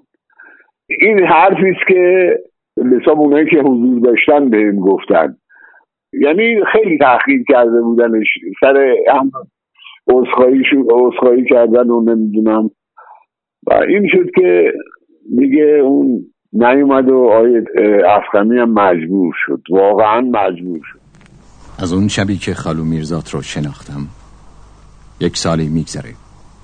اما تا به حال هیچ وقت ندیدم اینقدر بی خیال و راحت خوابش ببره. تو خالو میرزای منو نمی‌شناسی. خب تو که خوب می‌شناسی فکر می‌کنی فردا صبح چه کار می‌کنه؟ ببین یوزف من فکرمو کردم. اگه قرار باشه میرزا خودشو تسلیم کنه من جلوشو می‌گیرم. به هر قیمتی که شده. حتی اگه قرار باشه دست و پاشو ببندم و دور بر مسئله یه جایی زندانیش کنم. تسلیم بشه. حالا کی میگه میرزا می‌خواد تسلیم بشه؟ من میگم. بعد از اینکه باغداناف بیشرف باهاش صحبت کرده رفته تو خودش. من می‌دونم که چه خیالی داره. خیال می‌کنی میرزا می‌خواد تسلیم بشه به روسا؟ اگه اینطور باشه تو چی کار می‌کنی؟ من می‌دونم که اینطور نیست. تو خیالاتی شدی پسر. خیال می‌کنی میرزا بچه است که به قول روسا اعتماد کنه؟ می‌دونی یوزف اگه باغدانوف به منم می‌گفت در صورتی که خودم رو تسلیم کنم متعرض بقیه نمیشن شاید شاید به فکر میافتادم که جون خودم رو فدا کنم تا جون همه رو نجات بدم. تو شاید به این آسونی گول بخوری. اما میرزا مرد جنگ ندیده نیست. اون می‌دونه که این یه هیله است. پاشو. تا فردا هزار اتفاق ممکنه بیفته. شاید این بازی ها رو در آوردن که همین امشب حمله کنن. پاشو بریم یه سری به سنگر شیخ علی بزنیم. یعنی ممکن امشب حمله کنن؟ بعید نیست. خدا کنه. باشو بریم. من نمیام. من همینجا نگهبانی میدم. باشه تو نگهبانی خالو میرزات رو بده. حالا قبل از اینکه اصلا بیم سر کارگردانی آیه افخمی خب آیه معززی یه بخشی از کستینگ و گروه بازیگرا سر این انتقال پروژه تغییر می‌کنن. یه گروهشون هم که اصلا دیگه با آقای تقوایی بعدن میرن سر ناخدا خورشید مثل آقای پورسویمی آقای ارجمند خانوم معصومی. شاید احتمالا آقای بیچاره هم بوده من نمی‌دونم. احتمالا تمام گروهی که رفتن اونجا باش بودن رفتن این برای اینا. به ما میفرمایید که چه شد شما موندین؟ چه شد اونا رفتن؟ این پیشنهاد کی بود؟ خودتون دلتون خواست؟ احساس کردین بمونیم که کار نخوابه؟ برام جالبه اصلا این تیم عوض میشه. این دلیل تغییر تیم به خاطر بازیگرا بود که گفتن مثلا ما کار نمی کنیم با دیگه مثلا با یک جوانی که داره تازه میاد می‌فهمید اصلا چه جوری شد این تیم بازیگرا تغییر کرد؟ والا بین خودشون بود دیگه. تصمیم گرفت بودن نمی‌دونم چی, چی شد که از حساب آیا ارجمن عذرخواهی کردن و بعد آقای طاعتی که نیمد خودش و آقای پورسمی هم همینطور. جعفر والی زنده یاد والی هم که دیگه نیومد. والی بودش و نیومد. خدا بیامونتش خب حالا برام میفرمایید اصلا مواجهه اولیه شما با بهروز افغانی چطور بود؟ یعنی اولش چه تصوری داشتین و بعد چطور شد این ماجرا؟ والا اولی شبی که اومدش ما اتفاقا مثلا از همین حاج کریم خان و اینا هم میپرسیدم که مثلا کی قرار بشه و اینا. حالا میاد میبینیش دیگه. و از خلاصه یه شب شب بود. بالا روز اومده بود آقای افغانی یا نه نمی‌دونم ولی شب بود. من تو همون بساب سردار جنگل یه مکانی داشتیم اونجا. باغ خیلی وسیعی بودش. چون سی چهل هکتار بود. یه رودخونه عباسالش میگشت. اونجا نیسندلی روشنان نشسته بودن و خلاصه منو چیز کردن رفتم منم نشستم و آقای افغانی بود آقای کریم خان بود آقای کریم خان بود بعد آقای مهدی هاشمی بود آقای حقیقی بود. من فهمیدم اونجا فهمیدم که آقای هاشمی رو برای دکتر اشمت حساب در نظر گرفتم. خلاصه یه, یه ساعتی نشستیم صحبت کردیم و چای خوردیم و اینا. خب این که بالاخره من فکر می‌کردم برای آقای تحقیقی دارم کار می‌کنم هم سریال این برام خیلی مهم بود و رهنمه مهم بود. ولی خب از آقای افغانی کاری ندیده بودیم که. ولی همینجوری که یه ساعتی که نشستیم من نظرم جلب شد نظرم اومد که آدم مثبت و مثبت اندیش و بیشیله پیله خوش آمد. بدم نیومد ازش. ولی خب کارش نید کاری نیده بودم ازش که. بعد خلاصه دیگه چی گذشت و دیگه کار شروع شد دیگه. موقعی که شخص شما متوجه شدین که دیگه حق نیست و اینا خود شما آقای حقیقی اینا با هم صحبت کردین. شما هم دچار شک و دودلی شده بودید کلا؟ یعنی شما هم آماده بودین پروژه رو ترک کنید؟ نه نه. من آقای حقیقی دوست صمیمی من بود. هر کاری اون می‌کرد من می‌کردم. حقیقی پس مونده بود. یعنی اونجوری که شما بله. متوجه شدین که حقیقی مونده همون پس همین که به حقیقی اعتماد کردین در حقیقت که حالا که اون که حاضر شده بمونه بمونین شما. درسته اینجوری بود نه؟ خب میگم سالیان سال با هم دوست بودیم نشستیم بلند شدیم خونه هم بودیم هم آره دیگه من به عقل خودم زیاد اعتمادی نداشتم. ولی خب میگم آقای حقیقی رو داشتم. خب ببینید آقای معززی میرین سر کار. آقای افخمی هم اومده. این تفاوت کارگردانی وقت چجوری شد اینجا براتون؟ خب برام برام چون شما تو دوتا پروژه بودین. افغانی چطور بود در مقایسه با تقوایی؟ البته من تو پرانتز بگم خودم به شخصی احساس می‌کنم بخش معناداری از ساخت یا در حقیقت تمام شدن خود همین کوچک جنگلی که ما داریم می‌بینیم خیلی مدیون حقیقیه. یعنی نعمت حقیقی خیلی همه رو داره آره، آره. کمک می‌کنه و داره جلو می‌بره و اینا. خب این که این که به یه واقعیت بله. خیلی زحمت کشید. خب حالا شما خودتون تفاوت این دوتا رو برای ما یه مقدار میگی که مثلا افغانی چجوری داشت با کار برخورد می‌کرد و اینا. خب اصلا مثل دو روی سکه میمونه؟ این. یکیش یه جوره اون یکیش یه جور دیگه است. ببین آقای تقوایی از بسیار بچگی با دوربین و این چیزا سر کار داشته. حالا که اون موقع که من نمیشناختمش چه آبادان و اینا بودن. با دوربین ها سر یعنی جنس یه دوربین فیلم برداری رو. برمیداشت هزار تیکه می‌کرد. بعد روغنکاری می‌کرد میدوش سر باز درستش می‌کرد. از اینجا سینما رو یعنی اینقدر آگاهی داشتش راجع به خود سینما. این تجربیات رو اینای دیگه نداشتن. مثلا آقای افخمی این تجربیات رو ند کرده بود.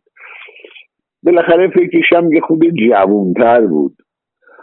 به همین دلیل من فکر می‌کنم با موقعیت که برای آقای افغانی ایجاد شده بود این سریال موفق بود. یعنی واقعا یه کاری کرد که تماشاچی میشینه نگاه کنه می‌بینی. حالا تکرارش هم خیلی ها نگاه کردن خیلی ها نگاه می‌کنن. خب این خودش من فکر می‌کنم خیلی مهمه دیگه. بعدم که ثابت کردش تو کارهای دیگهش ثابت کرد بالاخره این کارو بلده می‌دونی؟ ولی خب اون آی تقوایی اگر این کار یعنی می‌شد به توسط آقای تقوایی صورت می‌گرفت خب یه چیزی می‌شد مثل دایجان ناپلون می‌دونی؟ ماندگار می‌شد کاملا. فیلم نامه چقدر تغییر کرد وقتی که این انتقال صورت گرفت؟ ببینید توی عنوان بندی میاد بر اساس کتاب مردی از جنگل نوشته احمد احرار که اونجوری که اون موقع هم داشتن می‌گفتن اینا می‌گفتن که اون متن خیلی به تاریخ خود مناسبات قیام جنگل و اتفاقای که افتاده خیلی وفادار نبود. یعنی وجه قصه در حقیقت روایت یه جور یک قصه بیشتر بر سندیت تاریخی به قول معروف غلبه داشته که حالا اصلا چیز خیلی مهمی هم نیست. بعد دیگه غیر از اون میاد که و با نگاهی به کتابی که کتاب سردار جنگل نوشته ابراهیم فخرایی که خود فخرایی هم اون کتاب یکی از مستندترین کتابای در مورد قیام جنگله. حالا اول اصلا شما نم کتابا رو خودتون خوندین یا نه و حالا به ما میگید که فیلمنامه به نظر شما چقدر تغییر کرد در فاصله بین پروژه آقای تقوایی تا پروژه افخمی؟ خیلی چیزا تغییر کرد. خیلی تغییر کرده بود دیالوگاش یا به حال خب بگم حالا به توجه که به یه تیم جدیدی اومدن برای نوشتن و اینا دیگه. آره در اتفاقا مثلا یه سکانس هایی داشتیش که من با آقای افخمی صحبت می‌کردم. برو جان این سکانس خیلی زیباییه. چرا اونجوری نمی‌گیری؟ این سناریو نمی‌گیری؟ گفت اونو فقط خود آقای تقوایی می‌تونه بگیره. من نمی‌تونم بگیرم. مثلا یه, سکانسی بود که این اجنبی ها پهلوون رو میبندن به گاری. میبندن با گاری با شلاق میزننش حرکت کنه. حرکت می‌کنه و اینا همینجوری که داره حرکت می‌کنه. اون اجنبی ها دو گاری هم دیگه با گوله میزن از پشت میزن تو سرش پهلوون میفته زمین می‌گیره. مثلا اینو اصلا اینجوری نگرفت. درست. در حقیقت تیربارونش کردن پهلوونو دیگه. اون اونجا که میگن که گفت پاهات آره. نلرزه و پاهات نلرزه و اینا اون سکانس اونجوری گرفتن. بعد آره آره. چیزم خیلی جالبه دیگه این که با شما حالا به هر حال با دو تا میرزا کار کردین و میرزای ارجمند و میرزای مجلل. اینو هر کدومشون هم خیلی به نظرم جالبه. تفاوت کار این دوتا چطور بود برای شما؟ به عنوان کسی که ثابت مونده و این دوتا عوض شدن تفاوت اه، بازیگریشون. من می‌خوام اصلا شیوه کارشون برام جالب از دید شما چطور بود. با کدوم راحت تر بودین؟ اینجوری خودمون بودین بر بگیم.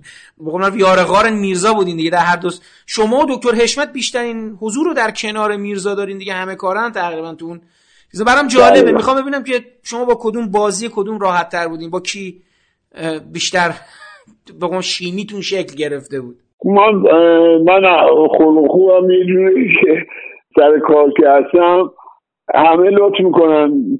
چه می‌دونم منم حساب خوب و خوشم سر حالم نمی‌دونم با همه بگو بخند دارم. بالاخره همه منو میپذیرن. منم همین جوری هم حالا مثلا با آقای مجلل خب دیگه تداوم پیدا کرد و دوست شدیم و شب و روز با هم بودیم. ولی خب اگه آقای ترجماندن بود باز همین حالت بود. فرق می‌کرد میشستیم با هم تخته بازی می‌کردیم شبا و آره. کمون که همون مدت که اونجا بود این کار می‌کردیم. من فکر می‌کنم محیط کار باید یه شکلی باشه که همه راحت باشن. حس کنن آزادن راحت باشن حرفشون رو بزنن فلان کنن. اینی که تو کار من همینجوری هم. من حالا مثلا کسی از من دلخوری یا من از اون ولی توی کار کار خودمو می‌کنم. کار خودم اینه که خوش برخورد باشم میام دوست داشته باشم همه رو چه می‌دونم صدقه به کسی دلسوزی کنم. دوست می‌بینیم مثلا با خوشی شکیبایی خدا بیامون این رابطه من خیلی شکل قشنگی گرفته بود. دیگه انقدر رفیق بودیم که سر صحنه مثلا یه دیالوگی من یادم می‌رفت. اون لب می‌زد من میفهمیدم چی باید بگم. داشتن دوربین من بود کلوزار من بود بعد اون روبروم نشسته بود. بعد یادم رفت دیالوگی لب زد من یادم افتاد دیالوگ درست کردم و گفتم بعضی موقع بعضی آدما واقعا آدم دل بستشون میشه. مثل آقای شکیبایی.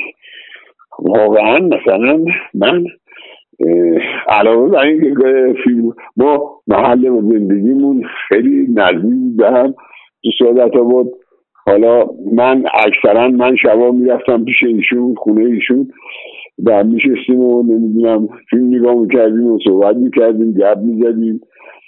خانومش غذا درست می‌کرد خلاصه غذا می‌خورد می‌خورد تا ساعت دوازدهی که برشب و همجوری با هم بودیم و بعدم خدا بزرگ کردیم گاهی هم مثلا اون یه سری به من می‌زد. خلاصه مثلا آدم ها باید مثل آقای خوشی شکیبایی ببینید همه چی تو صحنه که هست بهش می‌خواد همه چی خوب پیش بره. همه کارشون رو درست انجام بدن. لذت می‌بره از این کار. من هم دارم منم منم واقعا لذت می‌برم وقتی می‌بینم کار درست انجام میشه خوب بازی میشه خوب فیلم گرفته میشه. چون همه چیز درسته آدم لذت می‌بره. اینه که آدم خودش هم باید یه کمکی بکنه تو صحنه که هست. خودش هم باید همین جوری باشه که هم هم مثل خود این بشن دیگه. یعنی باید یه شکل هر کی به نوعه خودش یکی میگه که یه حالی هم نیست که گفته. گفته ببین من نمی‌تونم برم یا آدم نمی‌تونه به بیافرا. مثلا تمام گشنه ها رو سیر کنه تمام مریضا رو درمون کنه تمام فلان کنه. آدما نمی‌تونن هیچ این قدرت نداره. ولی یه کاری می‌تونن بکنن آدما. هر کی به فاصله یه متر اطراف خودش خوشحال نگه دنیا بهشت برین میشه. و این کار از دست آدما بر میاد ولی متاسفانه بعضی موقع نمی‌کنن. می‌دونی؟ اطراف اذیت میشن. آقای معزز من شنیدم که آقای هفغمی حالا دقیقا گفتین اون روی سکه آقای تقوایی اتفاقا خیلی حالا به اون مفهوم امروزیش خیلی کول و رها و فکر کنم یه همچین من یه همچین تصوری از خود حقیقی هم دارم. خیلی راحت بودم. من حتی شنیدم که یه مدتی فیلم برداری تعطیل می‌شده می‌رفتن شکار و اینا. این درست همینجوری بود یعنی. مگه میگه فیلم برداری تعطیل بشه برن شکار نه مثلا من شنیدم راحت ما تفنگ داشتیم همون سر صحنه.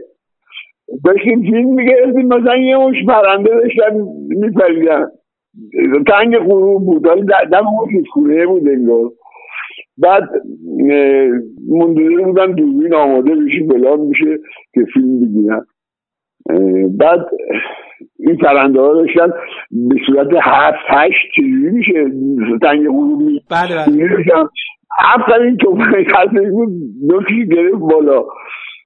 گفتم نزنی یه دفعه به. گفتم بابا اینا دارم میره خونهشون تو تو سر توفنگ بود. گفتم اینا دارم میره خونهشون زندگی گفتم یعنی چی توفنگ دستید همین من اینقدر مثلا چیز تا دوربینم آماده شد ما تو آب و تناب انداختن و ما رفتیم تو آب و از این زوفونه رد شدیم. هم که شما میگه اینا حالا شایع است و چیز میگن حالا مثلا ما دوره شوخی کرده بودن می‌گفتن که برای اینکه این لوکیشن رو پیدا کنین هی می‌گفتن خب بریم بریم. بعد می‌رسیدن می‌گفتن به یه جای جنگل می‌گفتن نه اینجا خوب نیست بریم یه خود جلوتر. بعد یه جایی که می‌گفتن خب اینجا جنگل دیگه این جنگل با اون جنگل چه تفاوتی داره؟ حالا میگم یه مقدار از این شایعاتی که حالا ما نمی‌دونیم مثلا راست شوخی پشت سر آدم حرف می‌زنن خیلی چیز بود. لوکیشنتون کجا بود؟ کجاها شما فیلم برداری کردین؟ یادتونه کدوم مناطق؟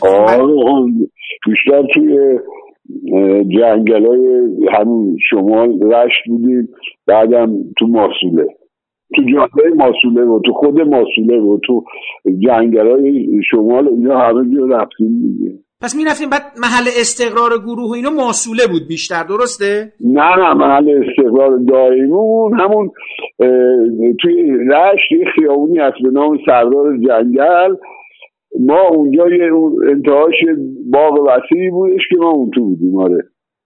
ولی خب مثلا سه ماه زمستون هم توی ماسوله بودیم می‌دونی که گفتیم بازم خیلی سرد شده اینم گفتن که خیلی سرد شده دیگه اصلا اینو آقای مجلل تعریف کردن دیگه اون چون دوباره این کارم از یه جای دیگه خب جلوتر نرفت و دیگه آقای مجلل هم که از ایران رفت و همه چی به هم ریخت شما نزدیک به سه سال کاملا درگیر پروژه بودین درسته؟ آره آره. بعد اسماعیل تنها کسی بود که ریش نداشت و این واقعی بود یعنی بر اساس تیپ شخصیتی خودمون یا شما گفتین ریش نمی‌ذارم چون من عکسای اسماعیل رو ندیدم. از عکسای بقیه رو یادم ولی چون چیز برام جالبه که تو اون گروه هم فقط شما این که یه سیویل و ستیقه و اینا خیلی جالبه. اینا مثلا خودش یه قیافه متفاوتی از بقیه پیدا می‌کنه. قصه چجوریه این گریم شما؟ والا واقعیت اینه که تو سناریو اینه که اسماعیل هم بشین یعنی تو اون جنگی که قسم می‌خورن اسماعیل هم هستش. تو سناریو اصلی سناریو توایی اسماعیل ریش می‌ذاره. بعد ولی تو اون جمعی که الان حضور دارن و قسم می‌خورن اسماعیل نیستش. اسماعیل رفته دنبال یه کاری سفارت انگلیس رو نمی‌دونم کجا رو پرچمش آتیش بزنه و این حرفا. از دیوار میره بالا و بلا. اینه که اون ریش نمی‌ذاره دیگه. آره پس به ضرورت در حقیقت تو اون فیلم نامه بعدی شما رو گیریم شما هم تاثیر گذاشت. پس این اینم که تغییرات بوده. خب آخه بدبختی بود. من خودم ببین انگلیش هم میذاشتم و وقت چیز می‌شد. مشکل شد. من مثلا شیش صبح می‌رفتم اتاق گیری. ساعت نه در میومدم حالا این کلاگیس میذاشتن بلان می‌کردن بیشار می‌کردن. حالا ریشم اگه اضافه برمون می‌شد که دیگه هیچ چیز دیگه. خسته میشه آدم اصلا آدم اینه که میگم تو اون جمع من نبودم و بعدم دیگه خب چون اونا خودشون قسم خوردن من که قسم نخوردم. من من شیش دقیقه آره سه دقیقه شیش دقیقه هر روز موندید تو هر چیزه. حالا آقای معززی شما یعنی اینقدر قدرت داشتین که کل شخصیت رو تو سریال به خاطر ریش گذاشتن نذاشتن تغییر کنی. حالا ریش هم که بعد گرین می‌شد و حالا دیگه هم, هم البته یه نفر دیگه هم از ریش نذاشته. جهانگیر الماسی هم. توی شخصیت ها اونم ریش نداره که چیز دیگه کسمایاست دیگه اون برادر. اون, اون اصلا تو سناریو نیستش که ریش نداره. اون اون همیشه تو سن... اون این سناریو ازش گرفتن. همینجوری آره. آره شما چه قدرتی داشتین تونستید اینا رو متقاعد کنین؟ خب حالا دیگه که ریش نمی‌ذارم. مثل که کارشون گیر شما بوده ها؟ آخه من آقای حقیقی هم داشتم. خودم تنها نبودم. آقای حقیقی خیلی من دوست داشت. من خیلی دوست داشتم. واقعا یعنی شبی نبود که با هم نباشیم. هر شب با هم بودیم. حالا گذشته از فیلمم تو دورانی که تهران بودم آمریکا بودم اکثر شبا با هم بودیم. اینی که اونجا شبا با هم بودیم دیگه مرتب دوتایی یا نهایتا مثلا آقای مجلل هم اومد با تیما می‌شد. یا یه موقعی آقای محمد موتی هم میومد مال اونا خیلی دیر شروع شد. یعنی ما یه سال کار می‌کردیم بعدا اونا اومدن. اونم آقای موتی هم میومد خدا بیامرزتش میومد با ما یه حال حولی می‌کرد. اصلا عروسی من اونجا عروسی کردم. توی اون فیلم عروسی کردم. ای باش خوب. تو هتل کادوس. عروسی هم تو هتل کادوس بود. اکثر بچه ها مهتی هاشمی محمد موتی چه می‌دونم علیرضا مجلل جلال معیریان همه اینا تو عروسی من بود در عکس هم داریم. آیا افغانی نمی‌دونم فلان ازدواج دوم کردم با دیگه. اینجوری دیگه. آدم یه موقع دیگه هیچی از هیچ خبری ازش نمیشه و هیچ هیچ سراغی ازتون ازتون نمی‌گیرن. این هم چیز دیگه قصه زندگی زندگی همین جوریه. آدم باید قدر شما که جوونین قدر جوونیتون واقعا بدون خیلی خوبه. پهلوون زود باش. من نمیام. یعنی چه نمیام؟ پاشو. اینجا موندن یعنی خودکشی؟ شما برید. من اینجا جلوشونو می‌گیرم. ما اینجا نمی‌تونیم جلوشونو بگیریم. هزار نفر بیشترن فوجی که ما رو پیدا کردن. دیر به جنبیم تو محاصره میفتیم همشون مجبورن از اینجا رد بشن. از دست تو یه نفر چه کاری ساخته است؟ با این میشه خیلی کارا کرد. چند ساعت می‌تونم زمینگیرشون کنم تا شما دور بشین. نه اینجوری نمیشه. تو باید با ما بیای. برو اسماعیل. یکی بین شما و اونا فاصله باید بندازه تا بتونین خودتون رو به کوهستان برسونید خب من میمونم اینجا تو افراد جمع کن برو.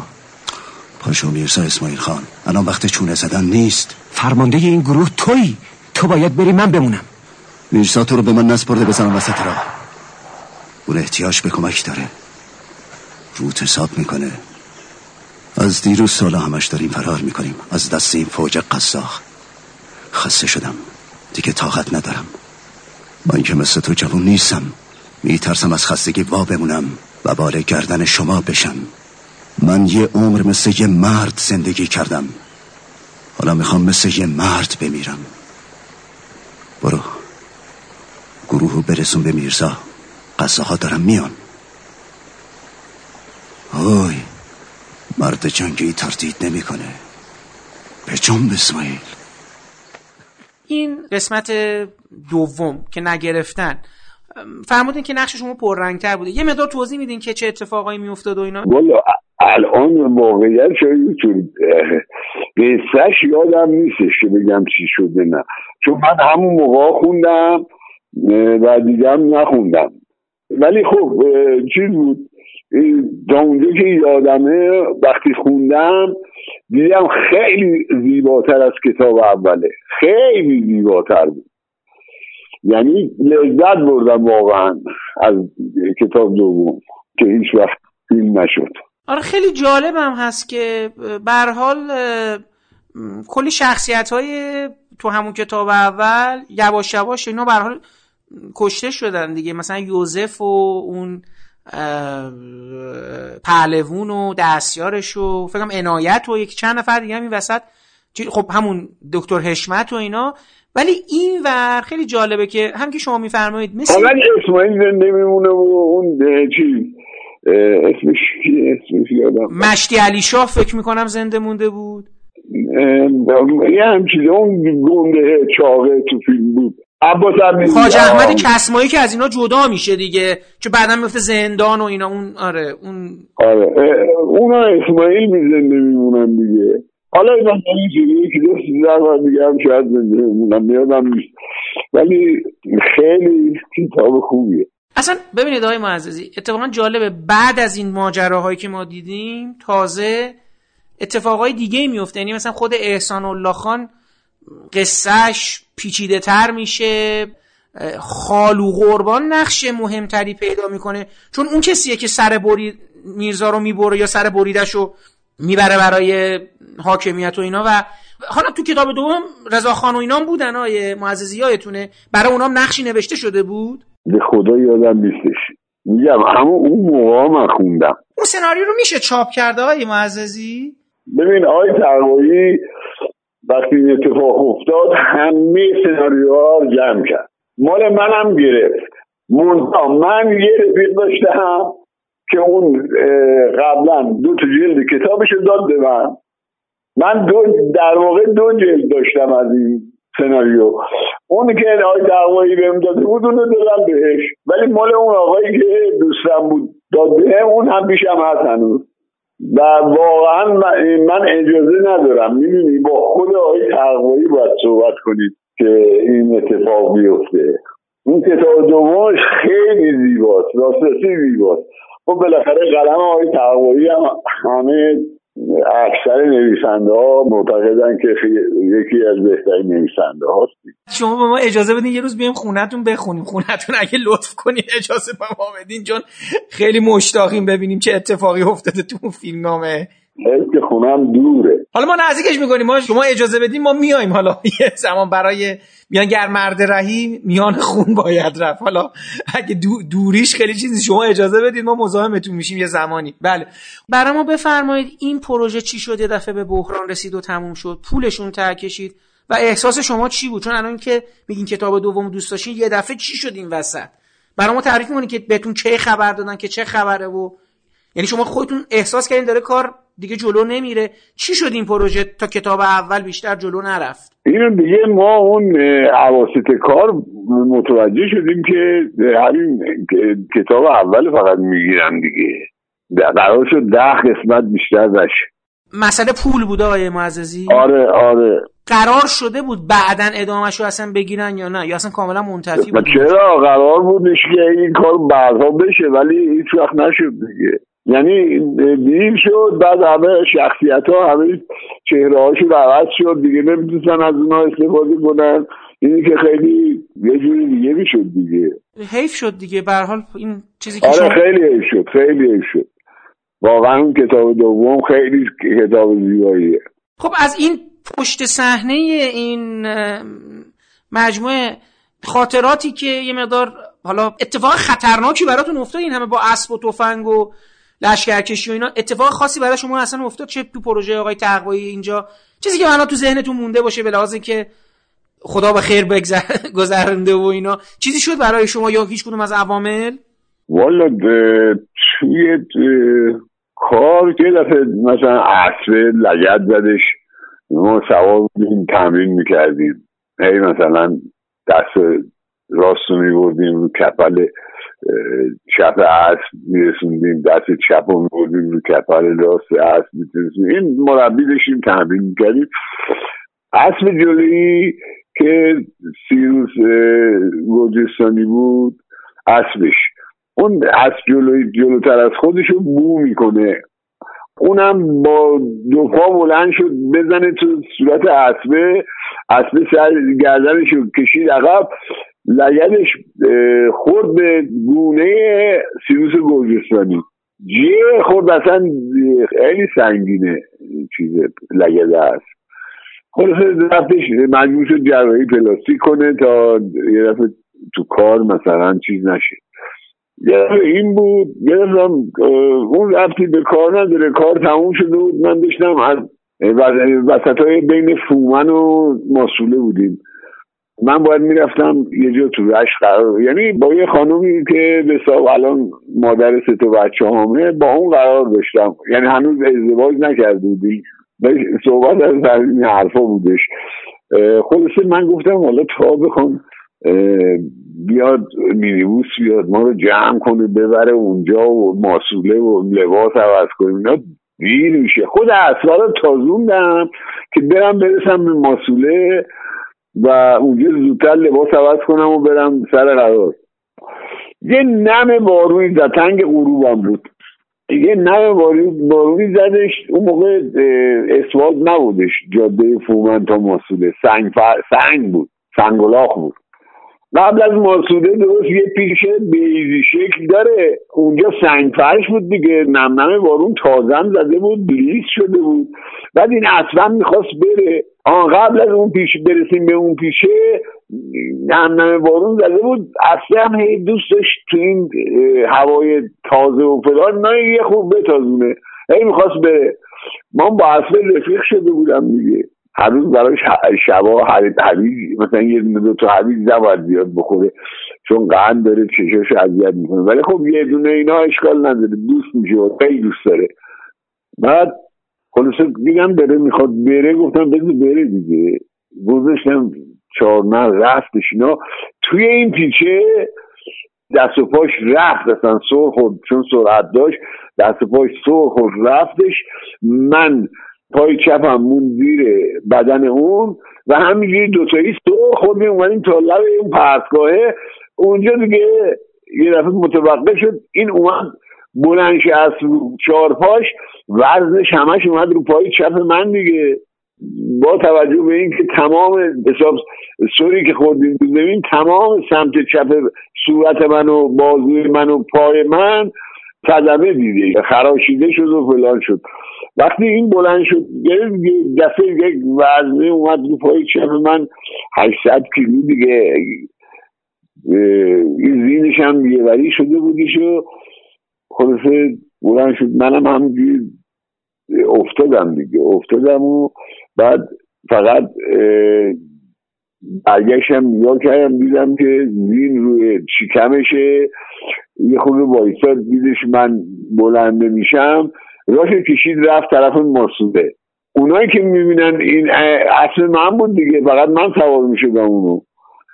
سفید بود. بعد می‌بینن من نیستم می‌فهمن اصلا چی شده بود دیگه؟ صدمه دیده بود جیر واجه شده بود پاش. اون اصلا اون دو ماه یه مونین استراحت بش دادن به اون. به من پونزه روز استراحت دادن. ولی به اون یه مونین بدبخت چیز کردن. خونی مالی شده بود. خلاصه می‌بینن اینجوریه چیز می‌کنن دیگه. من یه دفعه دیدم که تو اتاق گیریم هم دستم یخ زده. از سرما یخ زده و با آب بسا ولرم دارن میریزن رو دستم و که واشه نمی‌دونم خوش زدگیش باشه اینا. من اونجا فهمیدم اینا که تو آلاسکا و اینا فیلم ها دیده بودیم. آلاسکا دستی یخ می‌زد شکم سگه رو پاره می‌کردن می‌کردن تو شکم سگه اونجا فهمیدم چه دردی می‌کشن تا این وا میشه این یعنی من از بیوشی به هوش اومدم دردش اینجوری بود که شدتش اینجوری بود به هوش اومدم اونجا چشمو با کردم.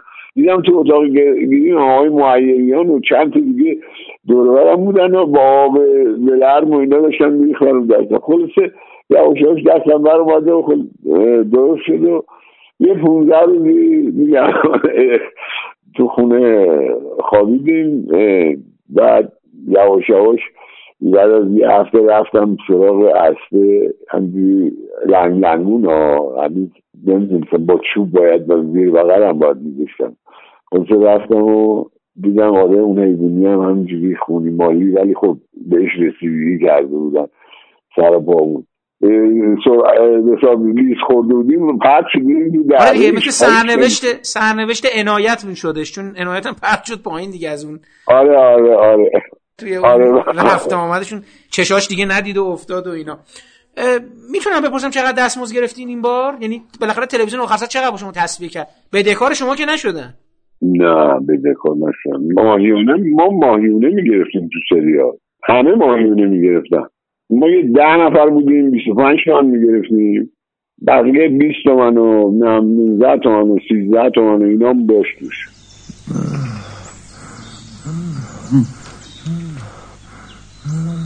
دست منو بل نکنه نیت مگه نمی‌فهمی. داره بارون میاد. اسماعیل منم. زمینم اینجا خیز شده. عنایت مگه نمی‌بینی اونجا چاهه دستتو بدم؟ این عنایت کیه میرزا کوچیک دستتو بدم. برادر کوچیکش. پس اونم خواهر ساده شما. بله. چند سالشه؟ 17 سال. اگه هنوز زنده باشه. چرا این جوونا رو رها نمی کنی برن سر خونه و زندگیشون؟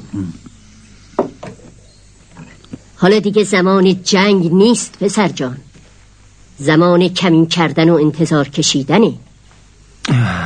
مردم تو رو خیلی دوست دارن. به فکر اونا باش. مردم خیلی صدمه دیدن. خیلی قربانی دادن. دیگه طاقت ندارن. زمان تفرق شروع شده کوچک خان. این بچه ها رو بفرست برن به خونه هاشون وقت جنگ که بشه خودشون به پای خودشون میان دور جمع میشن. این پروژه باعث شد که شما تو کارهای بعدی های افخمی هم باشین دیگه. یعنی بعد از این فکر از شما دعوت کردن تو عروس باشین و و دیگه جهان پهلوان اینا آن و آف با ایشون همکاری کردین دیگه. درسته؟ کار بله، کردین بله،. بله. بازم نقشتون کوتاه اونجا دیگه یه ذره. خیلی آره کوتاه خیلی کوتاه ولی حالا در مجموع از یعنی تمام این بالا پایینایی که این پروژه شده اینا در مجموع خودتون خاطره خوشی دارید از این حضور در حالا در پروژه دومم. حالا با همه اینکه اون پروژه اول نشد و خودتون بیشتر دلتون می‌خواد مثلا حالا احتمالاً اون پروژه اول بشه دیگه با آقای تقوایی کار کنین. اون طولانی اونجا باشه و کار تموم بشه نه؟ آره آره. گل برجستگی نداشت توش می‌دونی؟ حتی من با آقای مجلل هم صحبت کردم. با خود آقای افخمی هم سر فوت آقای مطیع صحبت کردم. مثلا آقای می‌دونی آقای افخمی اعتقاد داشت که حالا حرف جالبی می‌زدین تفسیر آقای افخمیه می‌گفت که من خودم احساس کرده بودم که این حرف جالبی در مورد تقوایی می‌زنه. میگه که تقوایی فیلم بد نمی‌سازه. خب؟ اگه احساس کنه یه فیلمی داره بد میشه نمیسازتش. یا مثلا یه مقدار توش انقلت میاره. حالا تعبیر ایشون این بود که آقای تقوایی مرد جنوبه. اون تسلطی که اشراف و بقول من تسلطی که بر جنوب داره رو بر شمال نداره. شاید نمی‌دونم دست و دلش کمتر به کار می‌رفته. حالا این نظر آقای افخمی من نمی‌دونم حالا اینو به تعبیر درست بکنم نکنم. نمی‌دونم در نظر شما چه جوری بوده؟ این همچین صحبت آقای افخمی رو معتبر می‌دونید والا هر کی نظر خودش داره دیگه لابد اون نظرش اینجوریه. ولی خب نظر من شاید جور دیگه باشه فرق. اون نظرش اینه دیگه. ولی واقعیتی که شما من به شما گفتم جریان چیه دیگه. شما مثل که فیلم برداری تیغ و ابریشم یه جایش هم همزمان شده با این سریال درسته؟ با هم کار می‌کردین روی سکانس پایانی چیز رو داشتین فیلم برداری می‌کردین تیغ و ابریشم اون پمپ بنزینه. فینال اون فیلم و تیوادیشم و درست وقتی می‌خواستم بگیرن که حساب ما فقط یه لوکیشن داشتیم توی رشت و اونم من و آقای چیز بودیم الماسی. و دیگه لوکیشن آماده ای نداشتن که بگیرن. در نتیجه من اگر می‌خواستم بیام مشکل میخوردم. اونا, اونا یعنی باید تعطیل می‌کردن تا من کارم تموم بشه. یعنی یه روز دو روز باید تعطیل می‌کردن تا کارم تموم بشه و برم. این شد که با توسط آقای حقیقی اومد تلفن تلفنی همونجا با هم بودیم. تلفن کردش به آقای کیمیایی و آقای کیمیایی هم بهش گفتش که فردا خب، فینالش بود دیگه تیغ میشم پمپ بنزینه بله بله. ما فردا پمپ بنزین میره رو هوا. نمی‌دونم. گفت بس من اکبر بفرست تعهد دارم و مسعود اکبر بفرستم. گفت آره دیگه بفرستش بیاد دیگه. ما رفتیم و بعد اون موقع مدرس اینا بند اومده بود راه بند اومده بود. یعنی راه بند بودن که حساب توی این مدرسی که ما پمپ بنزین بود درست کرده بودن پمپ بنزین رو اونجا فیلم برداری کنیم. در نتیجه تمام تابوس چیز شده بود ترافیک شده بود بند اومده بود. ماشین نمی‌تونست مرور کنه. دستیار کارگردان اه، برگه حکم فیلم برداری رو تو منطقه تو جیبش بود و اونم تو ترافیک گیر کرده بود.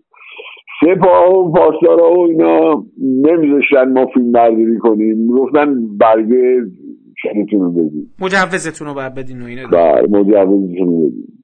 خلاصه هر چی موندیم موندیم غروب داشت غروب میشه. خورشید داشت دیگه مثلا می‌رفت پایین پشت کوه و اینا. اصله مسئله همه چی پیش اون بود تو ماشین اون بود. فکر به من گفتش رفتیم من و آقای آشنپور رفتیم جلو دوربین گفت برگردیم. من نگاه کنم کات کرد یه خورشید رفتیم پایین. کات کرد و گفت بقیهش برای فردا. گفتم با تو اینجا خوندی گفت نه این ندید چی شده. خلاصه ما دیدیم. من دیدم خیلی ناجوره اینجوری. زنگ زدم به خانم شیخ الاسلامی و گفتن که محمد جان این اینجا جریان اینجوری شده من باید فردا اینجا کار تموم کنم. گفت اگه نیای سه نفر از از شهر تهرون اومدن از سیما اومدن که چرا امروز کار تعطیله؟ صد هزار تومن جریمت می‌کنن. اون موقع مثلا صد هزار تومن مبلغ کل هزینه چیز بود production بود در روز. اون صد هزار تومن من جریمه می‌کنن. من دیدم نمیشه. گفتم برم اونجا خودم باشون صحبت کنم بعد شب برمیگردم دیگه. رفتم اونجا خلاصی دیگرمون داشتن نذاشتن بیاییم نذاشتن بیاییم و فردا آقای حقیقی رفتیم اون لوکیشن فردا صبح. تفلک. سی و شیش فلان بود. عین سی و شیش فلان. اون سکانسیه که حساب آقای الماسی میاد خونه میرزا من عکس رو بهش نشون میدم. گرفت گرفت تا زرگو حکیت بموش برو. گفتم نمید من الان وسط جنگلی تا برم کمپ لباس عوض کنم تا بخوام هواپیما نیستیم. اینجوری که من برم بازم با هواپیما برم باز خورشید و غروب می‌کنه تا برسم اونجا. خلاصه نشد دیگه نشد دیگه. خب حالا وقتی آقای تقوایی داشت می‌رفت برای ناخدا خورشید شما دلتون نمی‌خواست برید اون ور به جای این ور یعنی مسئله اینجوری بود که به شما گفت برید ناخدا خورشید یا نه دیگه؟ اینجا موندین دیگه. نه دیگه می‌دونست که نمی‌تونم بیام. ضمن اینکه اون تجربه که سر تیغ عبیشم به سرم اومد دیگه توبه کردم اصلا دو تا کار همزمان بگیرم درسته. چون آقای فتلی اویسی هم دو تا کار داشتن همزمان انجام می‌دادن. چون آقای اویسی هم هم این ور بودن هم به نظرم اون ور اونم همین همین بلا سرش اومد. اونم از این ور اینا قربی دادن آه چرا نمیاد؟ این چه وضعیه؟ فلان بیچاره. ولی دیگه بالاخره تموم شد دیگه شد دیگه. من دارم فکر می‌کنم آقای معزز چقدر این مسئله رو واقعا جالب. بین دو تا پروژه با این همه تفاوت بکوبید از این ور برین تهران پروژه آره برین جنوب دوبار. حالا همین بین همین برنامه که میگین پروژه کیمیایی و به قول معروف کوچک جنگلی انقدر مثلا بینشون چیز بوده واقعا داشتین اذیت میشودین دیگه وحشتناک آره وحشتناک وحشتناکی واقعا. نه اصلا دیگه میگم که از اون تاریخ دیگه واقعا سعی کردم همیشه با یه کار قناعت کنم. اونم یه مدت طولانی که به یه دلایلی اصلا نتونستم ده سالی اصلا نتونستم تو سینما باشم. شما یه فیلمی به اسم گلبهاره که زده دستیار کارگردان بودی؟ اشتباه زده. سال 65 زده گلبهار دستیار کارگردان. فکر کنم شاید اشتباه زدن اشتباه زده. من گلبهار اصلا نمی‌دونم چیه. من سه بار دستیار بودم. دو بار تو فیلم های کیمیایی قیصر و عصر. یک بارم تو فیلم موشک گمشده مثل میسینگ شما تو این فاصله ای که حالا تیغ ابریشم ساخته میشه تا ایران بین سالهای مثلا 64 تا 67 شما هم ایران بودین. در واقع به چه... بله به این چند سال کاری در واقع مثل که نداشتین. یعنی کار سینمایی منظورم ها. یه دفتری داشته مثل آقای کیمیایی توی یه دفتر که البته مثل که بزرگتر بوده. تو تو خیابون دولت بله خیابون دولت یه دفتر خیلی بزرگ با حیات بسیار وسیع دیدم دو هزار متر باغ و بوستان خیلی جای خوبی بود آره بله مثل که پاتوق خیلی هنرمندان بوده اونجا بودن تو شما یادتونه اونجا می‌رفتین خاطره ای باشه؟ آقای مثلا آقای گاز میومدش دور اون حیات میدوید. چون هنوزم که هنوز ورزش می‌کنه. اینی که اونجا میومدش که حساب آیکینیه ببینه لباس چیزم ارده بود لباس ورزشی هم میورد دور اون حیات میدوید آقای جلال مقدم اینا مثل بودن اونجا؟ آقای جلال مقدم هم آره خدا رو عوضش کنه. اونم بودش بله اونم بود. هم توی اونجا بود هم تو دفتر قبلش تو دفتر خیابون بهار. قبل از اینکه بره دولت خیابون بهار بودش. یادتون از چیزی ازشون خاطره؟ ای چیزی یادتون مونده؟ از اون دوره ایشون؟ من با آقای مقدم خاطره تو فیلم همون فیلم چیز داشتم دارم. تو فیلم قهرمانان. ایشون کارگردان دوم بود. با آقای همین پیتر پالیان که با ما کار می‌کرد ایشون فیلم بردارش بود ایشون هم کارگردان دوم بود. سکانس هایی که خود کارگردان تشخیص می‌داد می‌دادن به اینا می‌گرفتن به اینا اینا رو معمول می‌کردن برن اونجا من با آقای جلال مقدم آشنا شدم. بعد اتفاقا من قرار بود برم صدا سیما استخدام بشم. منو بردش اونجا صحبت کرد با آقای ویسی فکر می‌کنم یه هم چیزایی بودش. رئیس صدا سیما بود. ولی خب وقتی من نامه صدا سیما اومد که شما قبل مورد قبول شد تشریف بیارید عرضاتون امضا کنید من دیگه ویزای آمریکام درست شده بود. بهشون گفتم من ویزای آمریکام درست شده دارم میرم آمریکا نمی‌تونم بیام. دیگه رفتم آمریکا. این خاطره ای که از آقای جلال مقدم. خیلی هم انسان شریفی بود. اون تا خب یه خورده یه مقدار حواس پرتی چیزی پیدا کرده بود این اواخر دیگه. مثلا من می‌رفتم کوه میدم تو شمرون بره راه میده تو میدون تجریش بعد برفم میومد ما یه من سلام علیک می‌کردم و یه سیگارم لب دهنش دقدم میره پا این ور دقدم میره این ور راه میده من رفتم کوه برگشتم یعنی اقلا دو ساعت نیم سه ساعت طول کشید تا آبشار دوقلو معمولا می‌رفتیم. اگه که تنها بودم تا آبشار دوقلو بیشتر نمی‌رفتم. ولی اگه بچه ها بودن می‌رفتیم تا بالاتر. بعد برگشتم اومدم باز دوباره دیدم همون جوری تفلک داره راه میره توی این برف به اندازه پنج سانت برف رو سرش نشسته. حواسش یه مقدار پرد شده آقای معززی بعد از فیلم تیو ابریشم تا سر زیافت آی کیمیایی فیلم های به قول معروف سرب دندانمار و رد پای گرگ رو و گروهبان رو دارن. چون جالبه اینجا انگار مثل این که یک وقفه میفته و شما دیگه حضور ندارید در کنار ایشون. دلیل خاصی داشت یا شما کاراتون تداخل کرده بود؟ حوصله ای نداشتین؟ چی شده بود که دیگه نبودین تو این سه تا فیلم سه چهار تا فیلم بعدی؟ والا این موضوع یه مقدار خصوصیه. هر چقدرشون می‌تونید به ما بگید ممنونتون میشه بالا خانم من گفتش که اون موقع همه ما بیشتر تو شهرستان و اینا بود.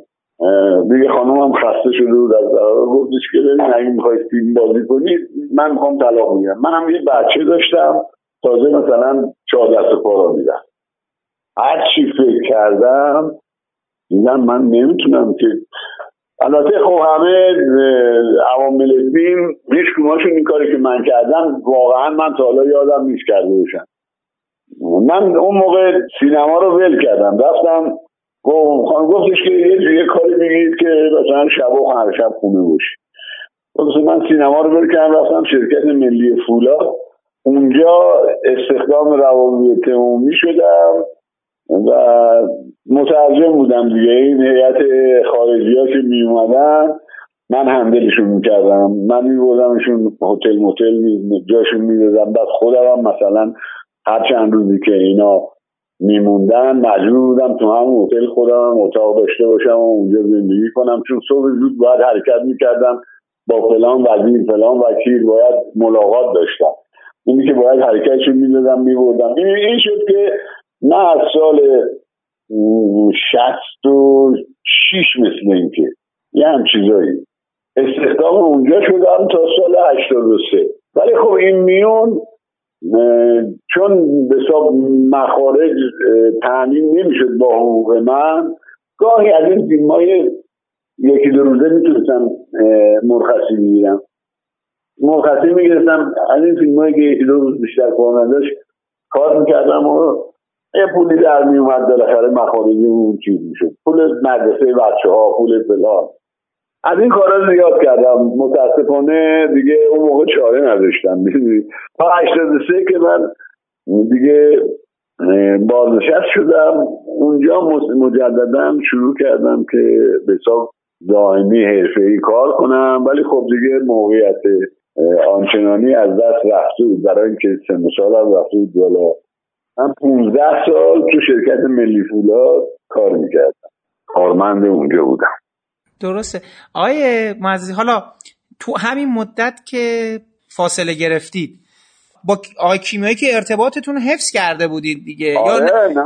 آقای کیمیایی وقتی مثلا یه دوستی نا... من اینجوری فکر می‌کنم آقای کیمیایی وقتی یه دوستی باش نمیاد یه خود دلخور میشه. اون خیلی دلخور نشده بود که شما چون همیشه با شما بودن دیگه. حالا کمک و بازی و اینا. می‌دونست دیگه. موضوع منو می‌دونست. حالا خودتون الان برمیگردین به عقب نگاه می‌کنید. مثلا اینکه تو سرب نیستید یا چون برای سرب یکی از بهترین فیلماشونه دیگه یا دندان مار. خودتون الان دلتون می‌خواست اون موقع می‌دونم البته معذوریت داشتین. الان نگاه می‌کنید. خودتون نظرتون نبود سرب و اینا چی هست؟ من بالاخره ببینید بازیگرا معمولا عاشق کارشونن منم عاشق کارم بودم ولی توی شرایطی بودم که دیگه مجبور شدم. مجبور شدم برای اینکه زندگی از هم نباشه نمی‌دونم نمی‌تونم تحمل کنم پسرم مثلا بی پدر و مادر بزرگ شه. اینو نمی‌دونم. اینه که من از خودم گذشتم. گفتم بذار این اتفاق نیفتید ولی خب در نهایت این اتفاق افتاد. الان من تنها زندگی می‌کنم. ولی خب خیالم راحت بود. دیگه یه زمانی این اتفاق افتاد که بچه ها از آبیگل در اومده بودن. من خیالم راحت بود. زیاد نگرانی نداشتم بابتشون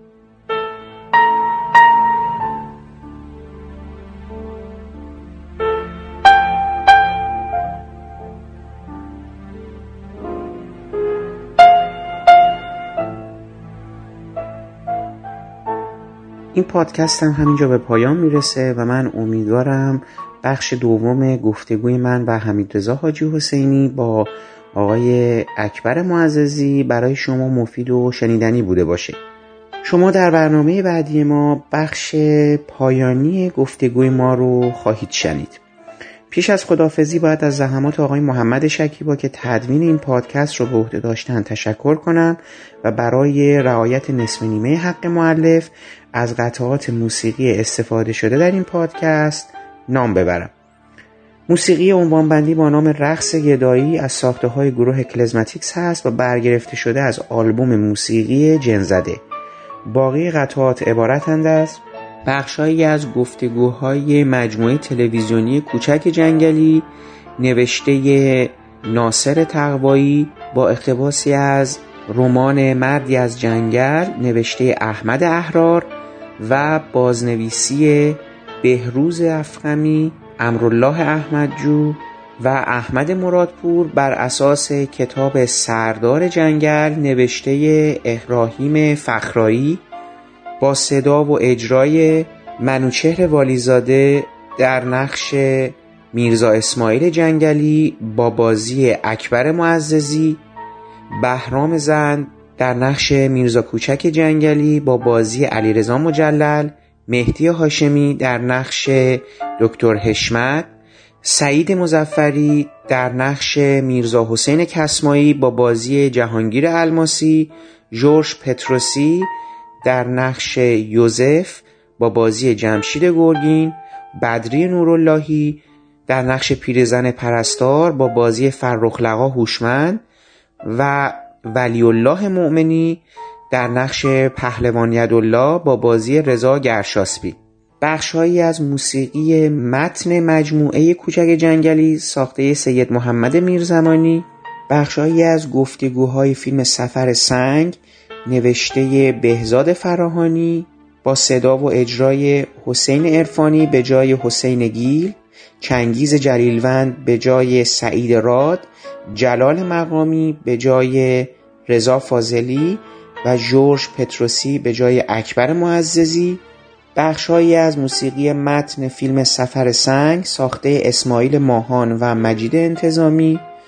بخشهایی از گفتگوهای فیلم تیغ و ابریشم نوشته مسعود کیمیایی با صدا و اجرای ایرج ناظریان به جای جمشید هاشمپور منوچهر اسماعیلی به جای جلال پیشواییان جلال مقامی به جای مجید مزفری و سعید مزفری به جای اکبر معززی. بخشهایی از موسیقی متن فیلم تیغ و ابریشم ساخته گیتی پاشایی. و من برای پایان این پادکستم موسیقی عنوانبندی پایانی مجموعه کوچک جنگلی ساخته سید محمد میرزمانی با صدای ناصر مسعودی رو برای شما انتخاب کردم که امیدوارم از شنیدن اون لذت ببرید. تا برنامه بعدی ما و شنیدن بخش پایانی صحبت های آقای اکبر معززی خدا حافظ و با هم میشنویم. موسیقی عنوانبندی پایانی مجموعه تلویزیونی کوچک جنگلی ساخته محمد رضا میرزمانی با صدای ناصر مسعودی رو.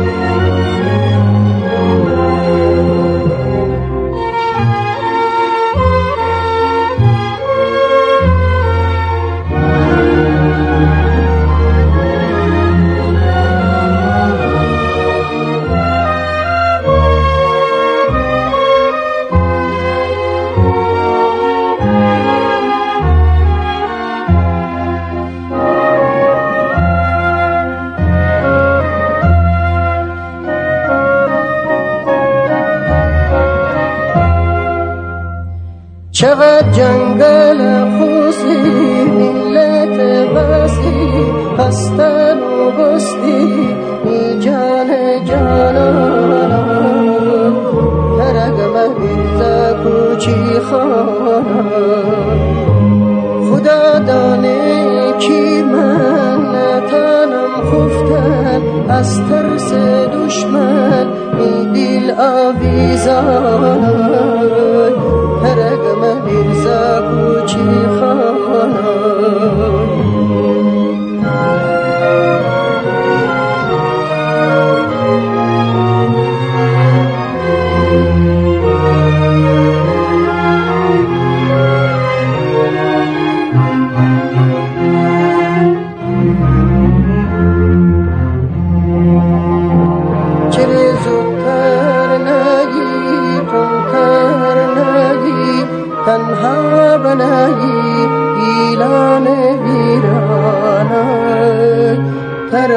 میرزا کوچی خانه همه